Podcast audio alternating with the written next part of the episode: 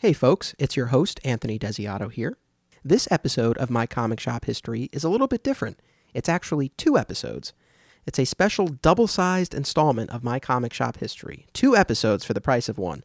First up is In Defense of Batman v Superman, where I sit down with Doug Desher, Ralph Puma, and Damian Torres and try to find a little bit of redemption for Batman v Superman. Followed by Other Side of the Table, a one on one chat with comic book creator Greg Schigiel in which we discuss what it's like to be literally on the other side of the table at comic book conventions and comic shop signings, and also what it's like to self publish your own comic book. And here we go. Dan, cue the music.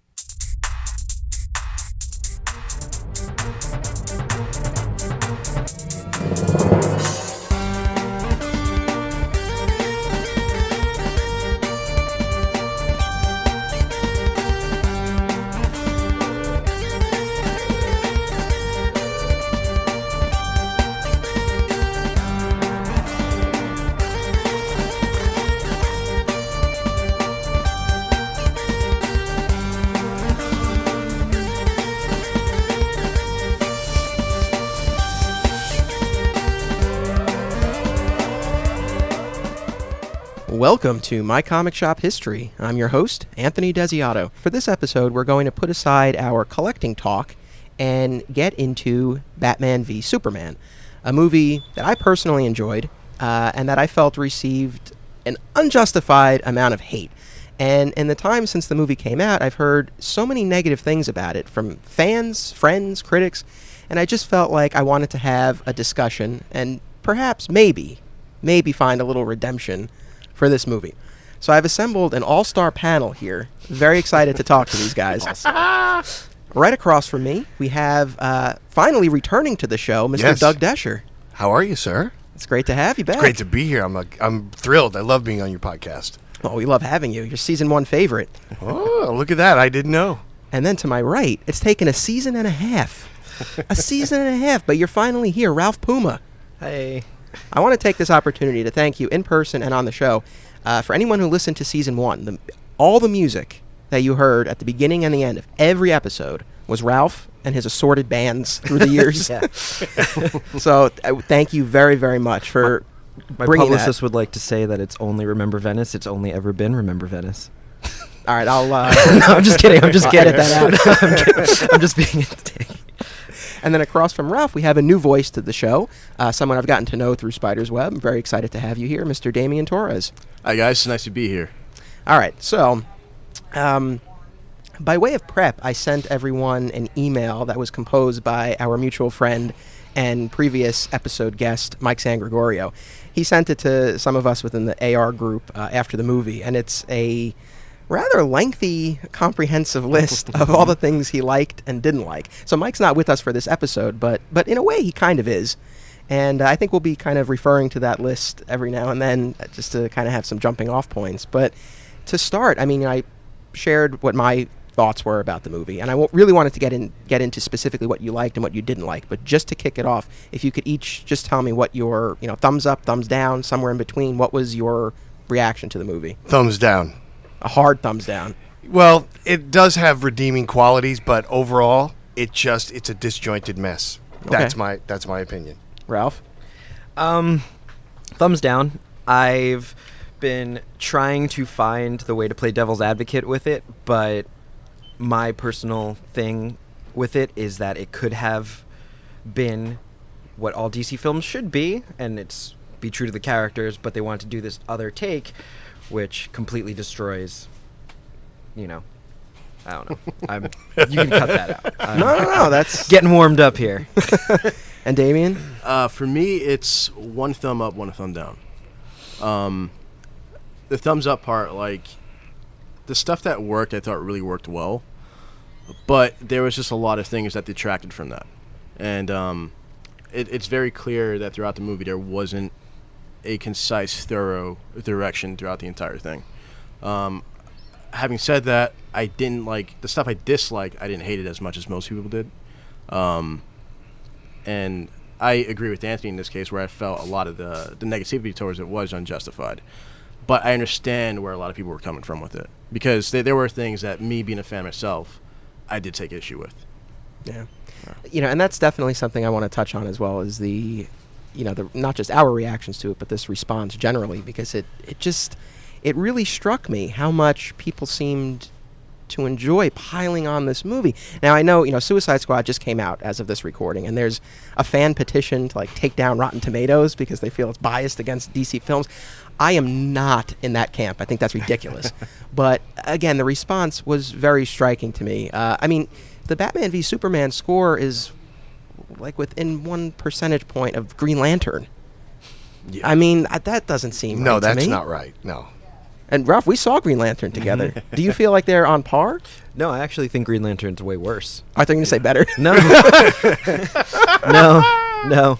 Uh, yeah, Green Lantern's a movie I've pretty much forgotten. yeah. Apparently, Ryan Reynolds hasn't. After seeing Deadpool, it's like he's clearly okay. Everybody, just want to let you know, I haven't forgotten I was Green Lantern. Yeah. But I would say that I think Suicide Squad is worse than Green Lantern. Okay. Whoa, Yeah. that's saying something. I something. know. Anthony, why you liked Batman v Superman? What was the thing that made you like it? Well, before I answer that, let me say, um, while I did enjoy it overall, th- that's not to say that there were things I didn't like. Um, you know, there were a number of things, and we can get into this, that I think could have been done better or differently. Probably my biggest complaint was just how much they, they crammed into it. You know, this was their attempt to short circuit the, you know, universe building process that we've seen Marvel do over many movies. So there was so much that they crammed in. I mean, the fact. Oh, I guess we should say this too. I mean, spoilers. So I mean, we're going to be discussing specific plot points. Yeah, of the hit movie. stop now if you haven't seen it and you I- don't want it spoiled. I imagine most people have by this point. Uh, you know, it was out in theaters, and now it's out on Blu-ray and digital and all that. The extended cut is out. Um, but I felt, yeah, they they tried to cram so much into it. The fact that they went as far as Doomsday and the death of Superman, to me, really felt like a misstep. Um, but as far as what I did like, I mean, I I bought into the conflict between Batman and Superman. It worked for me. Uh, going from you know, seeing him feeling powerless as a child during the origin scene, uh, and then cutting to him as an adult, and once again being powerless while the city's being destroyed, you know, it just worked. Um, and I do want to talk, and in general, I did like the depiction of Batman. Uh, and oh, I love that. As did I. yeah, and Yeah. I mean, Doug, you're one of the probably the biggest Batman fan I know. So Right. maybe we actually could kind of start with with the Batman of it all. Um, We could do that. Batman seemed to receive maybe less hate than than other aspects of the movie. But what was what was your take on it? Uh, I had one qu- quibble that Mike San Gregorio brought up, and it's a good one because the whole thing with Frank Miller's Dark Knight Returns is that the book opens up and, you know, Bruce is an alcoholic. Why is he an alcoholic? Because he can't be Batman. So he's trying to deal with that. That's a coping mechanism. I found that odd in the Batman v Superman. We see a scene with him waking up in the morning with some hot chick and he's drinking wine out of the bottle from last night. So we kind of don't. The, that was one thing, and the other, the really big quibble, and the only two things I really didn't like was how much he used guns in the film. Yeah. And I know it was a dream sequence or something, but you know, if we, if anybody's seen Batman Beyond, when Bruce gets locked up and they kept talking to him saying Bruce, Bruce, and you know, Terry says, "Well, why didn't you answer?" He goes, "That's not what I call myself." He calls himself Batman. So if that is true, then wouldn't Batman? If Bruce is dreaming about being Batman, he wouldn't dream of guns. So I found that was a, a little odd, and I didn't understand who all these super these men with the Superman patches. But overall, I will say this: I'm not. I was terrified, more terrified than when they announced Michael Keaton was going to be Batman. That Ben Affleck. I'm like, Daredevil was a huge miss, and he. He and George Clooney, they both admit they weren't great. Go ahead. You look it's- like you need to say no, something. because I, I realized this in in prepping for this episode, uh, and I guess maybe a disclaimer. Maybe I am a little bit of a Ben Affleck apologist because, like, I like the guy. Like, you No, know, I like the guy, he's liked- very talented. And I liked Daredevil. I did too, but it, it, by the way, he, he, it was a good film. It just it had so many flaws that it couldn't get out of its own way. I don't think it's necessarily him, but he was Daredevil, and you kind of if you're the lead guy, you kind of take the fall for better for worse. I mean, George Clooney. Is it really George Clooney's fault that the Batman movie he was in sucked? No. Was he a good Batman? No. He was a great Bruce Wayne, but the film had bigger problems than the fact that he wasn't a great Batman. So going back to Batman v Superman, I thought that uh, you know, Ben Affleck's portrayal of the Dark Knight was spot on. I really felt that he got it pretty much note perfect. And to that end, I also want to say Jeremy Irons underappreciated. Mm. What a great Alfred. I Yes. mean, he really just nailed it. The probably the most empowered Alfred we've ever seen. And Michael Caine is the heart of those Christopher Nolan Batman movies. Those movies work because there's so much humanity that comes from Michael Caine that he infuses it with something that people can actually relate to. Jeremy Irons is the badass that we always kind of suspected that Alfred could be if given the chance. And he really does help every step of the way. Whatever Bruce needs help, he's right there. And he really can do almost everything except the fighting. So, my favorite parts of this movie were the Batman parts. Agreed. I mean, the Batman stuff in this was perfect. I would say. Like, I would take back anything if they was just the Batman parts, but it isn't. We have these other elements that we will get into. But what I loved, oh, the thing about Batman that Zack Snyder brought up, and he just showed like one panel either on Twitter or in like a thing, and it's Batman in the Dark Knight, Frank Miller's Dark Knight, and she goes, "Why are you shooting them?" Or I forget the line, and he goes, "They're rubber, probably." and it's like, is now Zack Snyder took that and was like, so this is proof that Batman's a killer, or is that like a joke from Batman? What is that in the book? You know, that Right. Zack Snyder pulled from and is like, well, this is who I think Batman is. You know? Well, I also think that in The Dark Knight Returns, Gotham has gotten so third world bad. Mm-hmm. I mean, it's horrible. It's a horrible. It's Yeah. worse than it was ever depicted. And I don't think the Gotham metropolis that we see in B versus S. Isn't it funny? It's BS. Um, that the um, that Gotham isn't nearly that bad. So why would Bat? I think Batman used bullets in The Dark Knight Returns because things are that bad. It's like it's almost anarchic. You know, anarchy reigns. So Batman's doing. what I mean, let's not forget, he almost kills the Joker, and it's only the Joker that finishes the job. Yeah. So th- that's a different kind of Batman. I don't. I don't think that's a the Batman that we're seeing in Ben Affleck. So I felt the guns was a very odd choice. You know, for that's the one thing we love about that character, that early on Batman. You know, in Batman Year One, and then you know Year Two we find out why he used a gun and that he'll never use it, why he's never going to use it again. And that's a big part of the mythos now. And that's a new part, but it's a really, really important character. What- Uh, ca- character flaw for the portrayal of that Batman. the arc for Batman in this is something that I really enjoyed. You go from the Frank Miller's Dark Knight to the Batman that we all know. Right. And I th- loved that aspect of it, and it was because of Superman. Right. So that theme in and of itself, I loved. Everything else, I just everything else. I, and I think that carried across better with the ultimate cut. Um, you didn't really get that at all with the original theatrical cut. Superman was barely in that movie. Um, and like you guys were saying, I also thought Batman was the best part. Uh, Batman is my personal favorite character, and I just think the scenes with him and Alfred interacting were probably my favorite scenes, and it makes me excited for what a solo movie could be. Um, because as you were saying, Doug, uh, this is the first time we get to see an, an Alfred that's very interactive and engaged with Batman in this whole process. Uh, something that we see in the comics all the time, but we never necessarily got with the films. Um, Michael Caine was a bit more than, like, say, uh, I, I forgot, my, Gough from the original Batman films. Right. I think that's Uh, who it is. Yeah. So, something we didn't get from that Alfred, where he was just a butler. Well, he was also Um, foppish. Yeah. You know, that's they didn't Yeah. empower him as a character. Yeah, yeah. Um, but yeah, uh, Ben Affleck's portrayal I thought was amazing. Um, the nightmare sequence, like in that kind of universe, I get why he's killing people w- with the way everything is so tyrannical and destitute and just destroyed and everything. But I just think the nightmare sequences in general weren't needed. I agree 100%. I mean, like I said, probably my biggest issue with the movie was how overstuffed it was and uh, the nightmare sequences in particular. So I watched the extended cut uh, just a few nights ago, and I enjoy for anyone who was so was like kind of lukewarm on the movie. I think this might turn you around. If you hated the original, I don't think this would convert Right. you. Um, but I liked it, and it's funny because there aren't really long scenes or sequences ahead. It's like a little bit here and there, but it just kind of makes everything flow a little bit better. Certain plot points are are clearer. Um, but uh, but anyway, going back to the nightmare stuff, that I really felt needed to go. Yeah, because there's no context for it either. No. Like, why is Batman of all characters getting these type of scenes?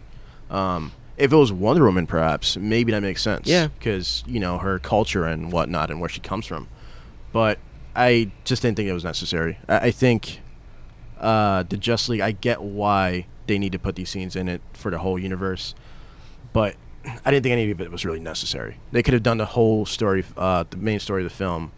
Um, and like the scenes that were cut that were added for the uh, ultimate cut there was so much context in those scenes especially superman's uh, motivations and his investigations throughout the film Yes. um, and I I just think like there's scenes that were in the original cut that could have been removed and still would have kept the same runtime if they kept those scenes that they cut out to begin with I agree. Yeah, the extended Yeah. cut had a lot more connective tissue, and you just hit on it. Probably my favorite aspect of the extended cut. You get a lot more of Clark the reporter, mm-hmm. uh, and there's a great scene where he interviews um, the well, they weren't married, but the the baby mama of one of Batman's victims, one of the guys that he branded, who then gets killed in prison. Mhm. And Clark talks to this woman, and basically the gist of it is she says like you know the Batman like he only responds to a fist, and then Clark's next step is confronting Batman as Superman. But it's like you have that scene, and it's like it just tracked a little bit better.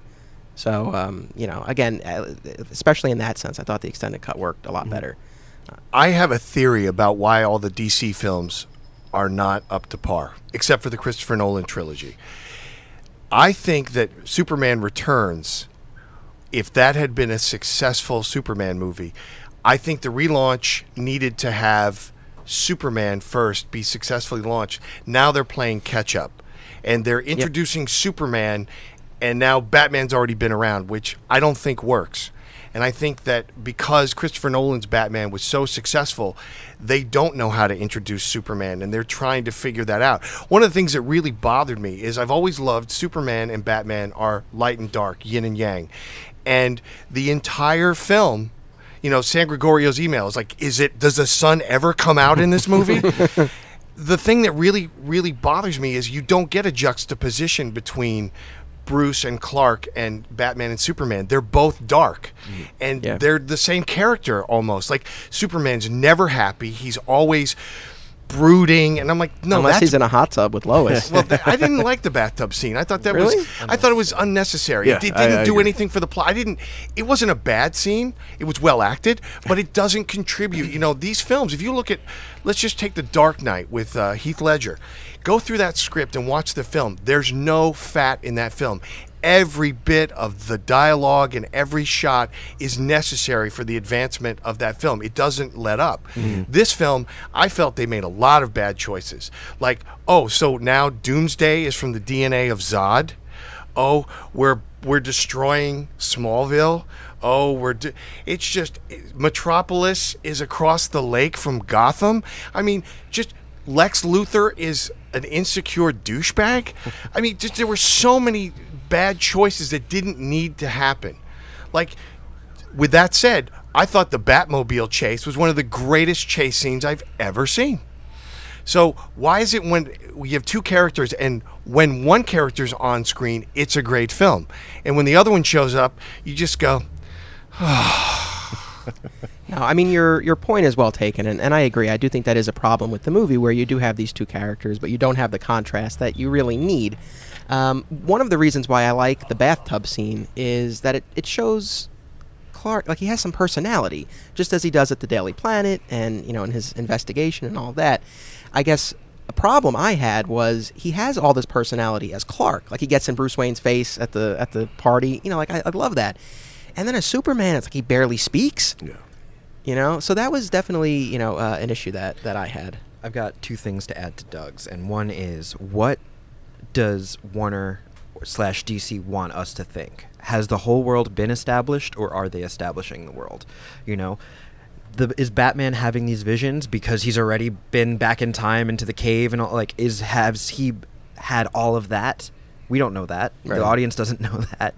Um, or has this been a new Batman and now he's getting these visions because we don't know? You know, like so what is what is established, what isn't established. Same issue with the new 52. it's like they're having the same issues in both of their markets.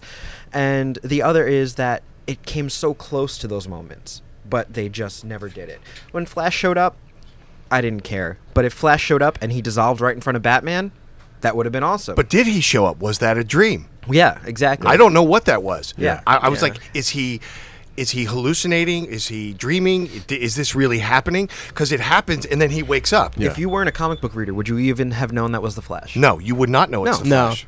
And the other thing, like even Doomsday, they didn't. It wasn't even the full look for Doomsday. They didn't like. They showed that he was going to evolve into Doomsday, but it wasn't. If it was the three of them fighting Doomsday instead of that Ninja Turtle, it would have been great. Or But- Clayface, whatever it was. But like, at, like all of these moments were just just short. Yeah. Like they were just short of the moments. Like I would have loved it if it was the mess that it was and they delivered on those moments. Like once again, Flash dissolving. Oh my god, they're alluding to Infinite Crisis. Mm-hmm. So like the world is established, but they're not going to those moments. They're just right Did you feel that the introduction of Aquaman and the Flash and all the other stuff, kind of Wonder Woman going through all those files, that felt shoehorned. Mm-hmm. That almost felt like they finished the film and it was like, oh crap. Oh, we have we have to tell everybody about all these characters that are going to be in the Justice League. What, what do we do? One scene, Zack Snyder's like, I know what we'll do. We'll have Wonder Woman look at it on the files that Bruce stole, and that's how we'll explain it. Well, they didn't need that. Just like in like in Suicide Squad, they didn't need the amount of characters they had. I think they have like nine, ten characters, and you don't need that. If it's smaller, works better. Yes, Deadpool's a very good example of that. Exactly. I didn't mind the hints of the other Justice Leaguers. I don't think it was absolutely necessary, but if they felt that it was necessary, I felt like that was the maybe the best way to do it. It was the least intrusive. I mean, I know you said it felt shoehorned, but it was efficient, if nothing else. I mean, she's sitting there, she's going through. I mean, they got through it relatively quickly, and you just got these little glimpses. I mean, all things considered, that I was okay with. there's a, a thread running through the film that I don't understand, and I'm going to ask the three of you this. Now, I had not seen The Man of Steel before I watched Batman versus Superman. Really? Yeah, I hadn't. I didn't. I didn't care. I read so much bad about it. I didn't care. So I'm watching Batman v Superman, and they keep referring to this thing in the desert, and I'm like, oh, now I got to go watch Man of Steel because the thing in the desert probably happened, and it. Uh, did any of you understand the whole th- incident in the desert? Because they never really explain what it even was, who was even there, and why it's important. David Goyer just wanted to shoot Jimmy Olsen in the head. I, I will admit, in the watching it in the theater, I, I was a little bit lost. The extended cut does a better job, though, of, of kind of setting it up. Um, so Lois was going to interview this terrorist, and um, the CIA was using it as an opportunity to try to take so this, this person is in out. the extended cut, but it's not in the regular cut. So it actually it makes sense in the ultimate cut. it makes yes? more sense in the. Ex- I think they, there's like enough for you to piece it together in the theatrical, but Yeah, it, but yeah, it- it's, it- it's just it's- bits and pieces. yeah. In the, uh, Well, whereas it, when that kind of thing happens in a Marvel film, they explain it and they do it very succinctly, and you know what's going on. They they explain it, they do it succinctly, and then we move on and we're back to plot. Right. And this I didn't get. And it's funny you say that it makes more sense in the ultimate cut because that's what I felt about the Daredevil film that Ben Affleck was in. Hmm. So two movies that Yeah. are better in an extended cut that he's been in because I felt the extended cut of Daredevil was a very decent film. Yeah. Whereas the abbreviated version was pretty disjointed and unenjoyable. Yeah. But yeah, so that like that desert sequence in particular, they I mean Jimmy Olsen gets named in the extended cut, which Yeah. you didn't get in the theatrical. Right. You know, you see it in the credits, and I was like, what? uh, so you know that that definitely tracked better. I felt like, you know, you mentioned Lex earlier. Uh, Lex is another area where, while I enjoyed the film, again there are aspects that that weren't my favorite. What He- was your he- least favorite Lex scene? The 'Cause- red capes are coming. Yes, the red capes are coming. Yeah. My le- my least favorite was when he was when everybody's at his uh, his Yeah. soiree and he's like and he starts like having a meltdown. Yeah. Like this guy's like all powerful businessman who like decimates people and he's got like personality twicks of uh, tw- like weird ticks and twitches, and I'm like, this is not Lex Luthor. This is not how I would portray this character. I mean, look, I've mentioned this on the show many times. I loved Smallville. Michael Rosenbaum is probably my favorite depiction of mm-hmm. Lex Luthor. But as I was watching the extended cut, I was thinking, I mean, do you think they went with with Eisenberg and with this portrayal to have more of a contrast from from Clark and Bruce? Because if you have someone else who's who's more imposing and put together, it might feel like three, you know, three of the same. That's a good point, but then shouldn't Lex be more like he could be like that behind the scenes and projecting and then we we we never know if he's going to come completely unglued, but he should always just barely hold it together in front of people. I felt that was a weakness that alex Lex Luthor would not exhibit in front of a group of people he doesn't really know. Cuz you know, and by the way, another Lex Luthor thing I didn't understand. Did nobody notice he wasn't sitting in his VIP seat when the Capitol hearing begins and the guy in the wheel, Keith in the wheelchair, is going to blow everything up?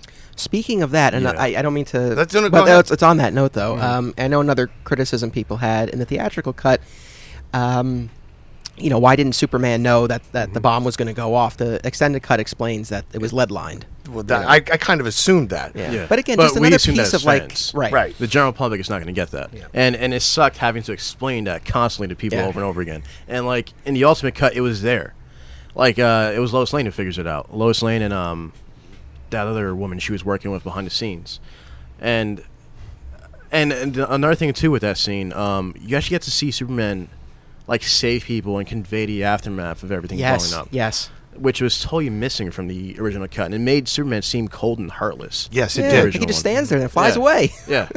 Oh well. But yeah, you get to see him help with the. Re- I'm so glad you brought that up. Yeah, that was a really nice Mm-hmm. addition. uh, Lex stuff for me, I think it is a natural progression for that character to be that way. You know, you had the real estate mogul, then you have like the enemy, like the big corporate capitalist, and now you have the Silicon Valley guy. You know, it's all different versions of like what is evil and what people like represent as like what's evil. And this person who can control your information and have these social networks, that's what's viewed as evil now. But his delivery on that was what was lacking. I think that that interpretation of Lex is fantastic. I think that is the natural like if you know, you were to write Lex now and create the character right now, that's who he would be. Right. Yeah, I just think he was played too eccentrically. Mm-hmm. Um, Yep. the other day, we actually had the Social Network playing on here, and I remembered when Eisenberg was cast. I know a lot of people gave him crap for it, but I thought of how his portrayal of Mark Zuckerberg was in the Social Network. Whether it's accurate or not, he was very cold and calculating, and. When I, s- when, I, when I heard he was cast, I was like, okay, that makes sense. Because that's how I see Lex Yep. and we didn't get that at all. He No. he came across a lot of people say it like very Riddler esque, and if he was Riddler, I could understand that.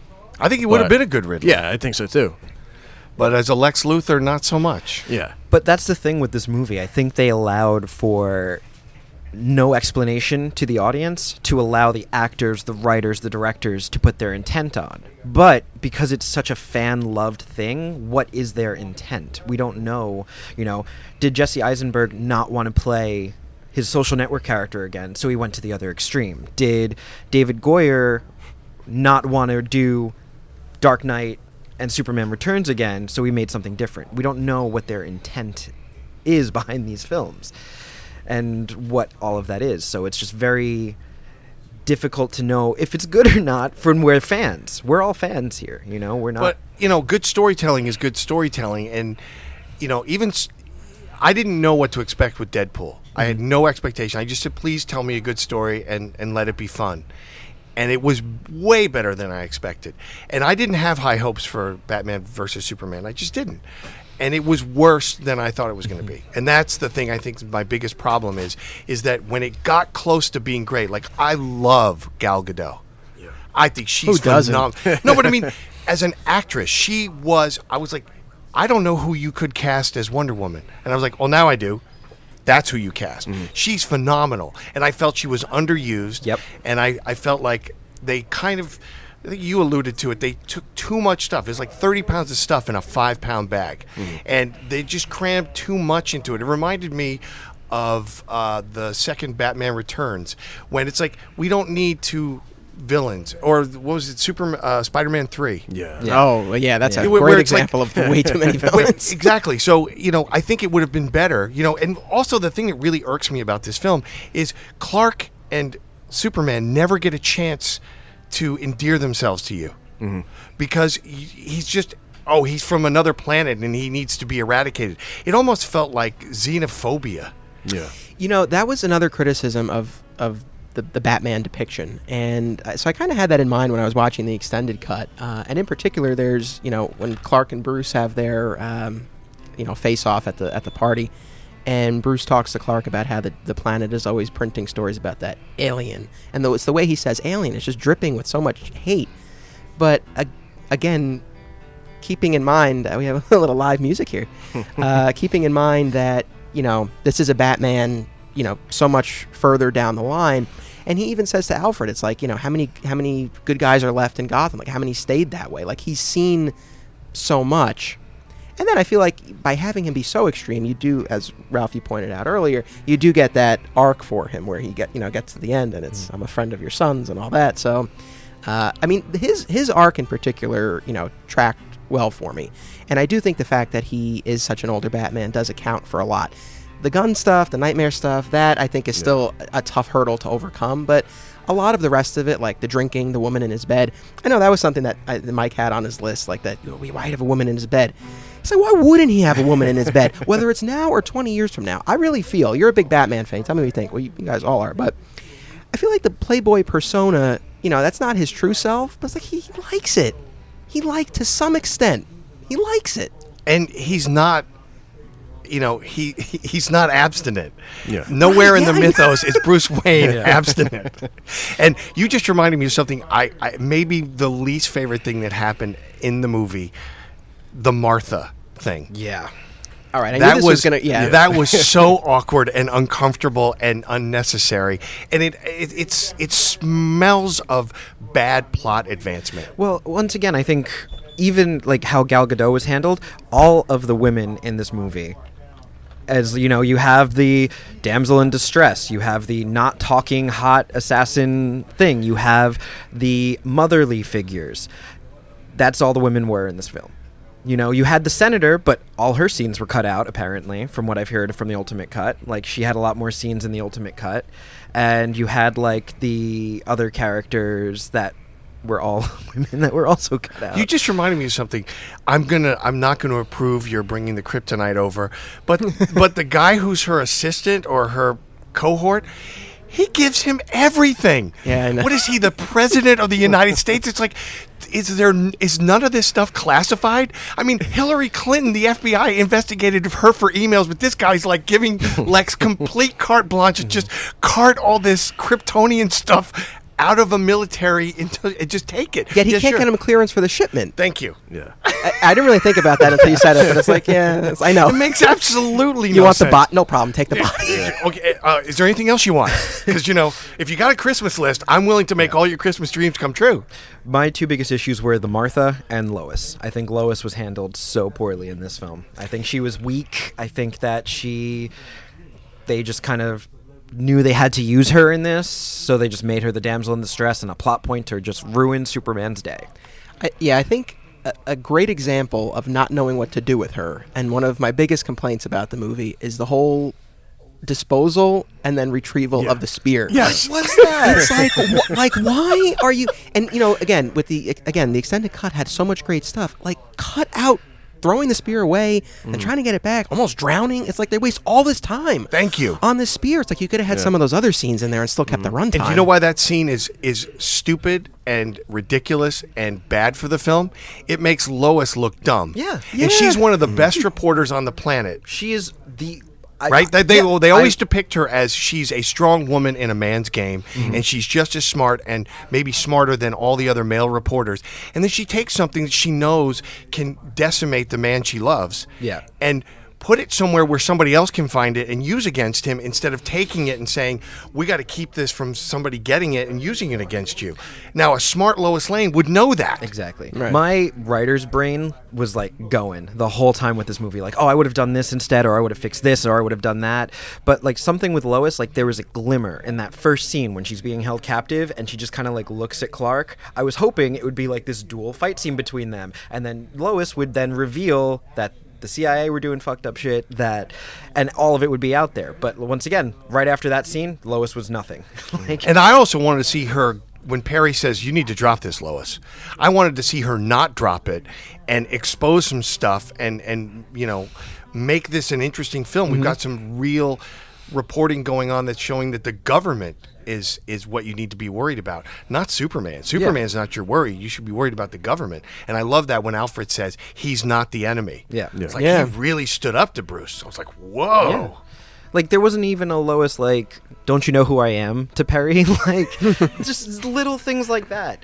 And another thing, and I don't want to do any more writer stuff. I won't do any alternate versions of what I have in my head anymore. But couldn't have Zod just been Bizarro?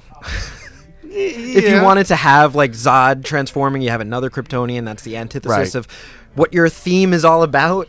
like Superman is evil. Uh, Speaking of that, wouldn't Kryptonian technology be more sophisticated than Lex Luthor? Could, okay, access approved. what, what- what- what is that? yeah, I know. He goes in. It's like, would you like command of the ship? Yes, I would. Like, okay. If I'd known it was that easy. yeah. So, you you know, you guys brought up the Martha of it all. So I came out of my first viewing at the theater, kind of split on it because on the one hand I was like, there's beauty in the simplicity of it, but on the other hand I'm like, you know. Bruce is so vicious. I mean, he's like ready to go for the kill, mm-hmm. and it's such a quick turn. And again, he, then he's rescuing Martha. It's like I'm a friend of your son's. It's like it's I know, I could tell by the cape. Yeah. Thanks. you know so i was really split on it but after watching it again like it, it worked for me i felt like it made good use of this odd coincidence of them both having the same the mothers both having the same oh, name. Oh, you liked that? i liked it i, I thought it justified yet another depiction of batman's origin mm-hmm. because the movie starts and I, I saw the movie at alamo draft Yeah, house they okay. always have their pre-show reel and they had a thing of like all the other times that the origin has been shown. And you're watching it, it's like jesus christ it's like how many times do we need to watch his parents get shot? Yeah. and that's the you know the first thing in, in this new movie. But i felt like that kind of justified it because at least you have you know the, the martha you know calling out her name and then obviously visiting the grave. And i don't know it just the fact that that was what allowed bruce to see the humanity in superman i don't know it just worked for me. I feel like if there was i mean what would you guys have wanted to be the turning point for batman like what would the better alternative have been Um, well, before I get into that, I just want to throw my two cents in that scene too. sure Uh, I saw the Martha thing as a juxtaposition to the opening. We see his mom get killed. It cut to the scene where the buildings are getting destroyed. He's rescuing this little girl. Her mom is killed. Right? You get to this point, and not only do you see Superman is uh, he sees Superman's humanity there, um, but now he has an opportunity to actually save somebody else's mother. Something he can do for himself. He where he was helpless in both these situations, and now he can actually do something about it. I do think it was contrived, and I, I do think it could have been worded or, or worked around better. Um, and another thing too was when when that fight begins, Superman refers to Batman as Bruce. He doesn't refer to him as Batman. That yeah bothered me. yeah that bothered So- me and. Lex knowing Clark's name Yeah. bothered me a lot as well. But but it also showed, at least in the original cut, that let me get the hint that Clark was investigating, and he was looking into Batman. In the director's cut, uh, you see that you see that he's trying to figure out who Batman is, and him coming to approach Batman that way showed that he was trying to offer a friendly side to him. Um, it's not clear. Uh, a lot of this is like just me making my own assumptions. Um, but I, I see what they were trying to do there. It just could have been executed better. Yeah. Well, I, I'm so glad you brought that up about, um, you know, about about Bruce and Martha and you know the powerlessness, you know, and all of that. Because the scene where, or the moment where Bruce says to Clark, you know, I make you a promise, Martha doesn't die tonight. I, I got a little choked up because it's like here's his moment for you know of redemption. Like he's you know he can save a Martha. right. You know, Which is why Superman would have said Martha to begin with, because he knows who Bruce is. So rather than saying my mom is caught, it's not gonna make him like think like just stop in, in uh, his actions right there. You just say the name Martha is gonna trigger something. But that's not explicitly spelled Yeah, out. it's not. That's not, but that's very interesting. Yeah, interesting. that's actually really that's. I like that. I like that a lot. All of a sudden, now that scene doesn't bother me nearly as much. But you're right. I don't think it was executed properly. I think it could have been handled in a better way. And maybe the way to get humanity into this for Superman is that Batman needs to be saved, and Superman saves him, and all of a sudden he sees he's an ally, not an enemy. Yeah. but we never really get to know Superman as the the populace in the first in the Man of Steel and in this movie. There's never a time where people get a chance to make a decision. It's like he destroyed so much in the Man of Steel, Yeah. which was a I thought a very bad choice because the first hour of that film is phenomenal. Yeah. I thought it really was note perfect. Best mm. Krypton I've Yes. seen. yeah. Yeah. Oh my god. But the thing that's the problem is Superman is a savior, and he was so quick to blow crap up, to do whatever he had to do. It's like no, Superman would never engage Zod in Smallville. He would fly, make he would make them chase him. He wouldn't destroy so much. I mean, it was wanton destruction. I mean, it was almost like we have to blow shit up, don't we? Yeah, okay, let's start blowing stuff up. And I think that's the problem. You never get a chance to see Superman choosing life over death and saving versus killing. And I don't think the population ever really gets to know who he is. It's almost like a rush to judgment. Right. And then he dies. I Right. I'm a little obsessed with David Goyer. And not in like a good, Not in a way, good way. but like in the what is wrong with this man? I need to find out everything keep getting- about him. why does he keep getting Why to does he write all keep these getting to write all of So I've listened to a lot of things about him talking and he's playing the long game with these films. He really wants to create the world as it is like in the comics right now, but he's doing it in a long form version, which is not good for people who want to see those versions. So, Superman in Man of Steel has only been Superman for a week. Yeah. Right. So, David Goyer's thing was Superman to become that person has to make mistakes. And so now after we get the rebirth of Superman, David Goyer wants that to be the real Superman Okay. Um, but we don't get that. You know, it's, I- you, you, the audience is not going to get that. I think David Goyer is wrong. Long game is Marvel's able to do it. They're able to introduce Tony Stark in the first Iron Man film, and they got it right. Yeah. It, it, it Captain America, they got it right. The Avengers, maybe one of the best comic book films of all time, they got it right. So long, and they're playing the long game. They have like a ten year plot. They they know what they're going to do 10 years from now. Mm-hmm. And they've taken their time and every one of these films stands alone and you don't have to see the other ones to enjoy one as a solo film. I don't think he's doing that. Yeah. But he's trying to going from like before. So like how do you make Superman? He's going into all of these hows and whys, which writers are supposed to do, but people don't want to see the long form game. They don't want to see how he they want to see Superman. They don't want to see how he becomes Superman. They don't want to see him making mistakes. We need, especially right now, that figure that's nearly perfect. That is the ideal human behavior and Yeah, you know, like I'm fine with him making mistakes. I guess my issue is that I didn't feel there was enough of a of a payoff. You don't really see. I mean, I guess he kind of learns from it because they fight Doomsday in a place, and they make a point of saying like, "Oh, it's it's abandoned," but um, like yeah, the fact that there was all this destruction to Metropolis in the first movie, he snap he snaps Zod's neck, and then he you know he, he screams, but then that's it. It's like the next scene he's with the general in the desert, and he's laughing. He's like, I grew up in Kansas. It's just like if you had seen more of, of the consequences, him wrestling with his decisions. I think it, it would have worked. And, and even too, I thought it was so curious that they made such a big deal in Batman v Superman about this desert incident.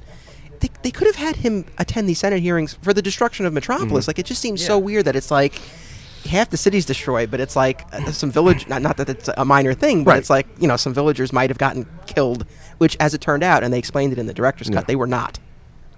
So it turned out Lex was actually paying off like a relative of one of these villagers to Right. say like after Superman was here, like the government killed all of my people, and that wasn't the case. And so they- it's sounding to I'm sorry, go ahead, Damian. Oh, sorry. Yeah, uh, and they burned the bodies too to make it seem like Superman uses heat vision on them. Right. So like it was a total frame-up job.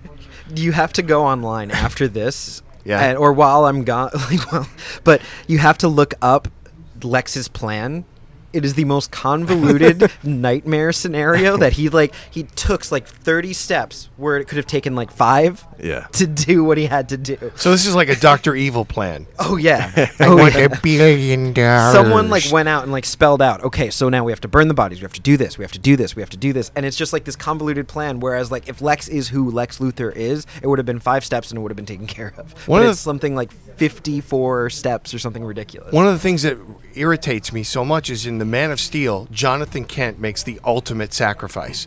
He he dies to save someone else. Why is Jonathan Kent even in the Man of Steel if Superman, if Clark didn't learn anything from this man? It's as if he had no tutelage growing up about what the right thing to do is. See, to me, the real Superman is Clark learns from these two Earthlings who are probably the best of us. Mm-hmm. You don't see that in Batman versus Superman, and you don't see it in the second half of the Man of Steel. He, it's almost like I'm Superman, and I'm just going to do whatever I do, and I don't care about the consequences. Because yeah, I didn't have any parents that told me that you know things that you do have consequences. Well, he, he had the vision of Jonathan in, in Batman v Superman. Yeah, what was that? I know Mike had that on his list. Um, I don't know. I mean, it kind of made sense to me. It's like, you know, Superman is often in a very difficult spot, and it's like no matter what you do, there was a there was a line in it reminded me of a line from Smallville from the final season where Clark has a vision of his deceased father, and he's like, I feel like every time I do something right, I do something wrong. And that kind of summed up the show, at the, um, and where the character was at that point. But I think it was like a similar sentiment. It's because Jonathan's telling the story of how he's a kid, and they, you know, there's a flood, and they save their farm, but like they divert the water to the Langs, and like, everything gets destroyed, and the horses drown, and all that. So it's like no matter what Superman does, like there are going to be consequences to it, and even when he does the right thing or what he thinks is the right thing, there might be these negative consequences. So, Very good, but I think having that be a, a dream sequence, Yeah. did that happen, or is he dreaming? It would have been Yeah. better. It would have Yeah, been yeah. better as a memory. Yes, Yeah. I agree. It Yeah. it's never enough for Superman. The Superman we love, it's never enough. Like in Smallville, if you go online and search "It's All My Fault," you get a super cut of Clark in every single episode going, "It's my fault. It's all my fault. Uh, I did it. It's all my fault." Like Superman Yep. has this guilt that he can't do enough. David Goyer, when he talks about writing his Superman, goes, "Meh." See, he can't do everything. There's, I don't want to go on too much of a tangent, but the whole thing about it's my fault. Uh, so in that same episode of Smallville, it's the season ten premiere. Uh, at the towards the end of the episode, Clark makes this great save. He rescues Lois, and then he catches the Daily Planet globe, which was falling, and he's like really pumped up for like the first time. We're in season ten. It's like the first time. He's like so pumped up. He goes to the fortress and he's talking to Jor El, and he's like, "I did it! Like I saved all of these people. I'm ready." And Jor El like just shoots him down. He's like, "You're so prideful. Like you're not ready." and it just I was like, really? Like after all of it, like he finally gets to a decent point and just shoots him down. But they needed to, you know, needed Yeah. to drag it out for another twenty episodes. But that's the thing. It's the CW gets that Superman is a Hercules story. Zack Snyder, with the Jesus references, Superman is not Jesus. Superman is Hercules, if you're going to go and compare him to mythology.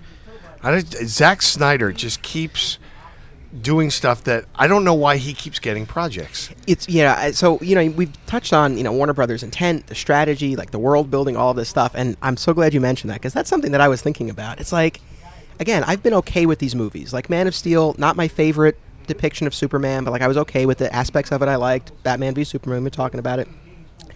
But again, the responses to these movies have not been great, and they mm. keep doubling down on this guy. yes, yes. It's like I don't. Is it that they don't think anybody else can do it or wants to do it? I mean, or they just believe in his vision that much? I, But- I don't know what it is. What we all know about Hollywood is it's asses in seats and how much money you make. True. If you spend 140 million dollars making a film and then another 70 million marketing it, and it doesn't take in 210 million gross, at some point somebody in the financial department's going to go, "You got to cut this guy loose. He's he's bleeding money. We got to make movies that make money." Well, he has a vision. I don't care about his vision. I have a vision too, and that's returning shareholder value. That's what I have a vision of. Well, they just moved up Geoff Johns and are Yeah. slowly phasing out Zack Snyder and hopefully Goyer because Goyer drives me nuts. and why and why why are the these two films Man of Steel and Batman versus Superman why are they so dripping with sepia tone nonsense it's the oddest choice of yeah. I mean it's a bizarre color palette They so desperately want to separate themselves from Marvel films. And Warner Brothers should, because Warner Brothers, since its inception, has always been about the problem film. It is what is happening in society and how can we show it. You know, that is what Warner Brothers has always been since it started. The Lego movie still holds up those values. Mm. These DC movies, that's where it could be different. Where Marvel and like Pixar and all those like films, I can turn my brain off and enjoy them and enjoy the moment and enjoy all of that. And even Winter Soldier had problems that Right. they were touching on about government overstepping. DC does not do that. They're not doing that with these films. They're sort of doing that. Like they're sort of touching on the problems, like they're sort of touching on the comic book characters and sort of touching on the stories of the comic books. They're not delivering. They want to really separate themselves from Marvel. It's not darkening your characters. It's not sending out a note to all the films, take out all the humor. It's touch on the problems and try and have these heroes do what they did in the 30s and till now where they still hit the problems of society. I'm so glad you brought up Winter Soldier because to me, that film is brilliant. It takes Captain America, who's a Boy Scout, mm-hmm. and Boy Scouts, that innocent, do gooder personality doesn't apply in this era. The times we're living in now, that's too simplistic. So, Captain America really should be a hero out of time. He shouldn't play well in this era. They took Winter Soldier and they made a Boy Scout a badass, and patriotism is cool, Yeah. which it isn't right now. And to do that well shows that Marvel knows what they're doing. And very similarly, you should do that with Superman. Mm-hmm. Superman and Captain America are cut from the same era. yep. They are the best of us. Captain America is our savior, and Superman is the Moses who came here from Europe. That's really what they mm-hmm. are. And when you can't take Superman and make him a lovable character as a good guy, and Marvel can with Captain America, there's something wrong with the people making these films. It's not something wrong with Superman. Yeah. Because once I saw Winter Soldier, I said, all right, now I know Superman is viable, just nobody at DC's figured it out. Yep. Mm-hmm. And Morrison has. Grant Morrison always has. Every time Grant Morrison touches that character, it's about what he means to people. Whereas everyone's like, how do we make Superman relatable? No, it's how does Superman matter to people? Mm-hmm. it's what he shows people, it's what he does for people. It's not about how to make him cool or how to make him fun. It's he, he's never going to be fun. He's he's all powerful. He's it's about his humanity and what he shows people. It's not you, you don't need to make him cool or exciting. Yeah, and as far as you know what he means to people and all of that, uh, another reason why it bugged me that they went as far as the death of Superman, in addition to I think just being too much in one movie, Superman dies? but it, it called to mind uh, a great line from Infinite Crisis where Batman says to Superman, you know, like let's face it, Clark, the last time you inspired anybody was when you were dead, and it's like that's what happens in this movie. It's like he die, he makes the ultimate sacrifice, and he dies. And that's what it takes for people to, you know, finally understand what the S means and all of that. And it's, I would have really preferred if he had been able to inspire them in other ways besides dying. They could have done the death later on. I mean, that's Yes. a, you know, that's you knew that would come at some point. But I felt like it was too soon, and uh, yeah, it would have been nice to see him inspiring people before that. you know, Superman is what we aspire to. Like Superman is the what could we be? And Batman is who we are. I've always felt that Batman is who like vengeance and, you know, righting wrongs, that's a very human quality. But Superman maybe that's something we can aspire to. And I didn't feel that that was the Superman in Batman versus Superman. I felt like the Batman, he's us. Yeah. You know, I do want to brand people with a, a symbol and say, you know, you did it and I want to get even and he's from another planet. That those are our worst base elements.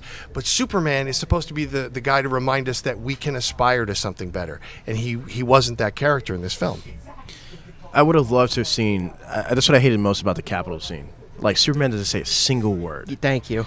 and I, I thought that was that would have been a perfect opportunity to get his side of the story, why he does the things he does, what the symbol really stands for, why Superman is important, why Superman is needed, and we get none of that. Um, and, and that was my biggest flaw with the movie. It's it's a film called Batman vs Superman, but it's really mostly Batman and featuring Superman. yeah. That bothered me a lot too Mm. because again he like I said one of my, my biggest problems he he has personality as Clark and then he has Superman it's just he's so I mean silent It's like, you know it's just like this brooding floating figure and when you do have an opportunity like because what do you stand for it's like what Mm-hmm. do you stand for it's like it'd be great to hear it and you don't get that opportunity that really bugged me one other th- and it's funny and I at the top I was like I really enjoyed this and I feel like I'm not saying a lot of things that I didn't but I really liked this movie but uh, this kind of made me laugh more than anything. But uh, when you know Lex sets up the fight, and you know Superman goes to Batman, and he tries at first to Yeah. say like, "Listen, this is what's going on," and Batman doesn't give him a chance. But then like, there's enough time where Superman has the upper hand where he could just be like, "Listen."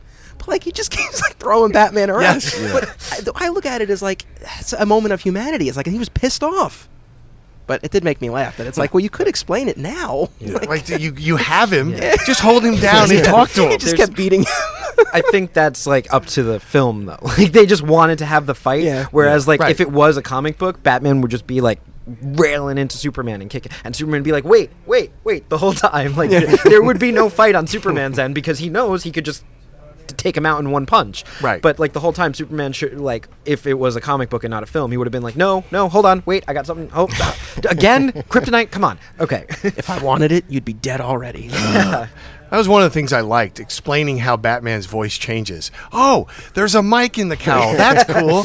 Okay, I like that because he's a gadget. That Batman's Yeah. all about the gadgets. They finally explained why Batman's voice would change. Yeah. Mm-hmm. Because you know, like they never explained it in the Christopher Nolan movies. All of a sudden. Christian Bale puts on the cowl and, uh, you just say, it's like, where did that come from? So I, I thought that was a kind of a cool feature in the film.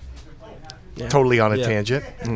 Uh, one other, uh, this is a bit of a tangent as well, but I figure I'd get your take on it. One of Mike's complaints was that Superman's cape was too long. That was actually probably one of the reasons why I was like, I have to do an episode on this movie because I when I when I saw this list, there's a lot of really legitimate stuff, but I got to that, I'm like, really? Like this feels nitpicky to me. Th- But you know what? Was the cape too long for you guys? nah. No, No, I don't no, it was too, it was too long for effect, and I liked it when he was flying above the Yeah. people in New Orleans.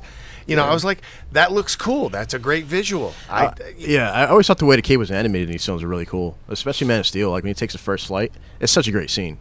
Um, but no, I, I I've always envisioned Superman with a long cape. Uh, the the older comics, I always I get it for for the time where it was really short. Um, today, I, I don't think I don't think that works as much.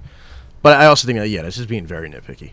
Um, I, I think sorry, Mike, you're being nitpicky. yeah, I think no, I think fans in general have been very nitpicky on this movie. Like I am more about the story. I don't care about the costumes Yeah. as much. I mean, I, they're important to the character, but honestly, the underwear on Superman is silly, but also the belt is silly. There's but there needs to be something to in that up, yeah. Area to break it break up. it up, right, yeah. But the both things are silly. the, the belt look. What does he need a belt for? He doesn't not have holding any, up pants. He's not holding up pants. He doesn't have anything. It's it gets nitpicky for fans because they're so passionate about it that they're going to start going into other things. Mm. Whereas I think none of those things would come up for people if the story and the characters were delivered well. Right. And sort of, you know, our, our time is, is kind of winding down, but that brings us to, you know, the other piece that I wanted to, to get at is the, the fan and the, and the critical reaction to this movie. So, you know, Mike and I, we were at Comic Con together. We saw Batman the Killing Joke, the, the world premiere of the new animated adaptation. And very similar to this, like, there were things in it that didn't sit quite right with me, but, like, I enjoyed it overall. Mike was bothered similarly by a lot of those things, but it completely ruined the experience for him. And we were talking about it, and I said, because you know, especially with like Batman v Superman, going back and forth about it, and I'm like, there are things that I might not like or that I wish had been done differently or better, but it's like I'm not personally offended by it, and it, it doesn't sour the entire viewing experience for me. Uh, but it seems like for a lot of fans, you know, for Batman v Superman, uh, you know, there there really was a, a lot of dislike and a lot of. I mean, sounds like from our discussion, you guys, you know, are you know supportive of, of those criticisms and that you you do agree. But Yeah. I, I mean, and Damian, I know you you know we you mentioned this earlier, but I mean, like, I it really did seem like it. People just were delighting and, and piling on, mm-hmm. and it just it surprised me because even I think Man of Steel might be around like fifty percent or so on Yeah. Rotten Tomatoes. and that to me feels like okay, like that that kind of makes sense to me. And if Batman v Superman were there as well, I, I would get that too.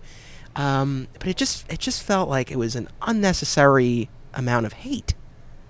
I think what it is is there's there's the Man of Steel film has a more clear cut narrative and it's easier to follow and it's a it's a it's a story. Whether you agree when it goes off the rails towards the end, it pretty much follows a nice narrative.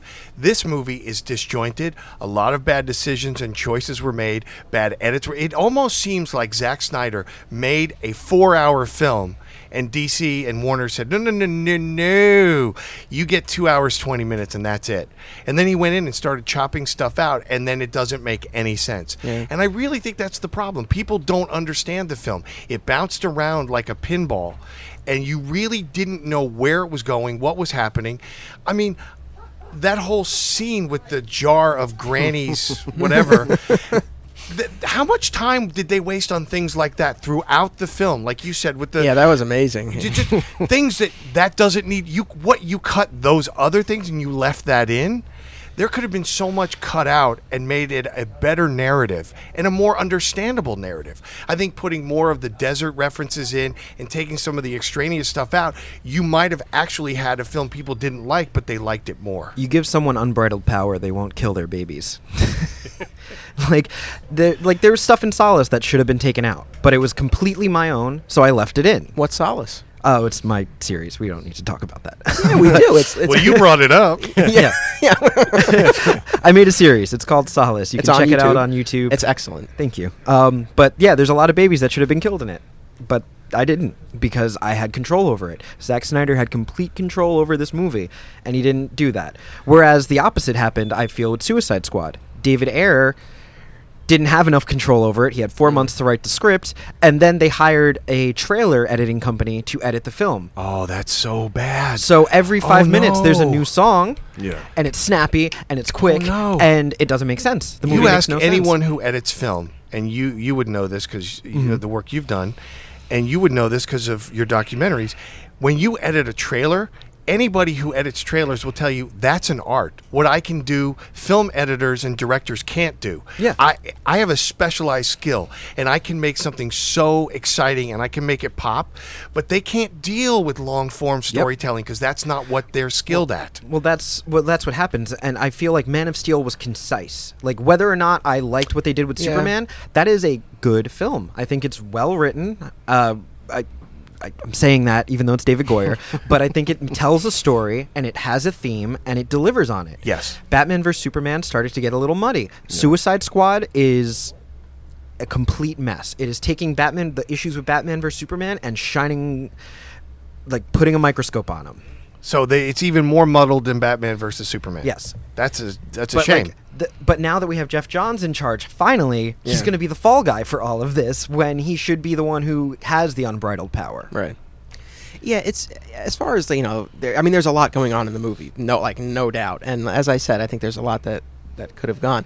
It's very odd to me though because, you know, their plans may have shifted, but it's like I, I think there was the intent from the start, like do what Marvel's doing and have the shared universe and all that. Yet, Man of Steel, there's no attempt at expanding the world at all. And I think if they had done anything in that movie, anything, even a post-credit scene or whatever, even just a hint, uh, they would have had that much less to try to cram into this Yep. movie. And even in this movie, you know, like there's no uh, mid-credit or, or post-credit scene. And I don't know, maybe they feel like, oh, that's a Marvel thing. We don't want to do that. But it's like they could have taken all that nightmare stuff and done like a super cut of that and tack that on at the end. And at least it's like, oh, okay, like there's something else coming here. And you have that hint, but it's not like shoehorned right into the, the middle of the movie. Going back to what I said before, is I really believe Superman Returns. If that had been an effective reintroduction of Superman, there is no Christopher Nolan trilogy. Although that would make me very sad because I'm a big fan of it. I think then you would have had the DC universe, Ben Affleck or whoever gets chosen to play Batman. Now you have the DC universe. You have that Superman. You have this, and we're building the universe. They didn't do that they reintroduced Superman from the continuation of the Donner films, which is nuts. You should never have done that. And then they don't have any idea what they're doing. So Christopher Nolan gets carte blanche to do whatever he wants with Batman because it was so badly damaged as a franchise. And now he made this standalone trilogy that's not in their universe, and they're trying to play catch up. Yeah. And it's really it's really evident when you watch the film that they're like, oh shit, we forgot that. Oh, do this. And it's like all of a sudden it's a muddled mess because nobody has a long term plan. I really don't believe their plan is long term because it would have been better executed if it was. Because I think there should have been a Batman introduction, mm-hmm. there should have been a, a Wonder Woman introduction, and then you could have a Trinity film, and you could have all three of them instead of it's Batman versus Superman. Yeah. Mm-hmm. Well, gentlemen, I think we are just about out of time. Is there anything else anyone would like to say about the film? I'm excited that Ben Affleck is going to direct the Batman film. Yeah, for Yes. sure. Because I thought Yeah. Argo was really great. Yeah. And he's proven he can direct. He's a great filmmaker. He is. And he's got a love of film. And I he gets this character. Mm-hmm. He understands it. He knows how to play it. He played it so well. Like the scene with Gal Gadot and the sword in Batman versus Superman. That for both of those characters, that was note perfect. Yeah. It was like he was so smooth, suave, condescending, in control, and she took the control away from him. Yeah. And it was like these two really are they're dueling with words. It really reminded me of the Justice League animated series between them two. Yeah. there. Yeah. I guess my final notes is, like you said, I'm excited for Batman. Um, I'm really excited for Wonder Woman. That trailer I thought was the best trailer at Comic Con this year, and with Geoff Johns being like the head of everything now, and if Rebirth has been any indication for DC so far, it might be a brighter future ahead for all of us. Let's hope. Yeah. I felt that there was going to be a bright future at the end of Batman vs Superman because I saw the potential that they opened up with what where they left off. But after seeing Suicide Squad, I have no hope anymore. well, maybe we'll have to do a follow up episode after we've all seen uh, Suicide Squad. Uh, well, I hope listeners enjoyed this discussion on Batman v Superman. Uh, like I said at the top, I enjoyed it. I think uh, it's it's worth a watch, certainly if you haven't. And if you did watch it and it didn't work for you, uh, that's fine. But maybe give it another shot. With the directors, the ultimate yeah, cut. watch Mm. the extended cut for sure. Um, but it's definitely an imperfect movie, but uh, there was enough that I thought they got right that I enjoyed it, and I would certainly recommend it to, to people. But thank you all. This was really uh, a very thorough. It was a great discussion. I think people will enjoy this. So, thank you very much to the listeners. Thank you for listening. Keep on listening, and don't be a flat squirrel. My Comic Shop History is a Flat Squirrel production. Please visit flatsquirrelproductions.com to explore my other projects, including my comic shop documentary, By Spoon, the Jay Mizell story, and the forthcoming Wacky Man, The Rise of a Puppeteer. Be sure to subscribe to My Comic Shop History on iTunes and catch up on Season 1. Like My Comic Shop History on Facebook and follow me on Twitter at Desi Westside. Likes, ratings, and reviews are always greatly appreciated. Thank you for listening and continuing to support this show. Welcome to My Comic Shop History. I am your host, Anthony Desiato. I am joined today by a very special guest who I'm happy to finally have on the show. Please welcome Mr. Greg Schigiel. Hello, everybody. I'm happy to be here. So, just a few moments ago, we finished recording a commentary track for a documentary that I made and that you're in Yes. and that you contributed art for. True. Both of those are facts. All three of those things are facts. So, I've mentioned on the show like once or twice, uh, but it stars Zach Walliner, who has been on the show before. The Z Man. the Z Man, and it is all about his journey as a puppeteer. So it's called Wacky Man: The Rise of a Puppeteer. It's a very good look. Taking out the bias that I'm in this thing, which, you know, there's there's my own just like, oh, look at me on the screen. That's weird. It's a Anthony did a tremendous job. This really is a good movie. It's a little over an hour, and uh, it's good. It is good. He did a nice job. There's there's uh, there's real skill in the editing and the production of this movie. So what I'm getting at with this is, Yeah. listeners, please, there's a documentary coming out Yeah, basically, get this documentary. It's coming out on Vimeo in uh, in uh, November. in November. By the time this episode airs, the documentary will be up for pre-order. Yeah, So, but yeah, we had a great time recording the commentary. yeah, yeah. And that's bonus. That's actual added value. If you if you're not sick of hearing us by the time this is over, and you want to hear us talking more about something else, that's another way to do it. absolutely. Yeah. So at this point, we might be sick of hearing each other's voices, but we're not. we're gonna do good. Yeah, I think as because you are a fellow podcaster, I think am. you know we, we maybe like the sound of our own voices. Took me a while to adjust to the sound of my own voice. Every now and again, like watching that documentary again, I'm like, and maybe the visual component throws me off because how often am I looking at myself? Never. Right.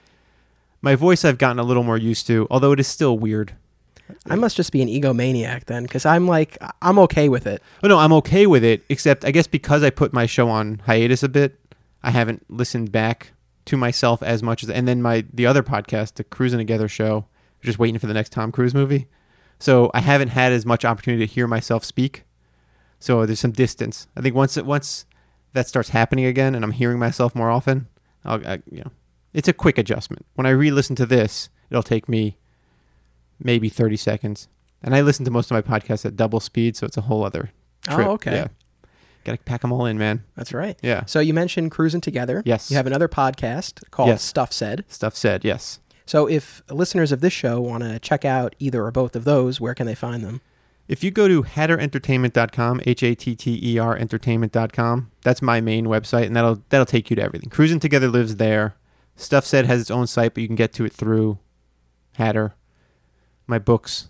I'm also a cartoonist, so you can get information about that. So that's the hub. So I have taken to calling this episode Other Side of the Table. Right. And in particular, that's a reference to the original art episode that uh, was earlier this season, where I spoke with uh, three friends, alternate realities, community members, who are all big original art collectors, either commissions or uh, original pages. And it was a very thorough discussion about the ins and outs of that. And I thought it would be interesting since we have a comic book creator here, someone who's on the other side of the table when someone comes up at a convention or a signing and they want to sketch. So I was curious just to get, you know, your perspective on that whole process. So I should preface this by pointing out. So the comics I tend to do, or the comics I mostly do, I, I, my main job is I'm a contributor to SpongeBob comics. So I draw SpongeBob comics. I occasionally write a story in there, and then I self-publish my own book.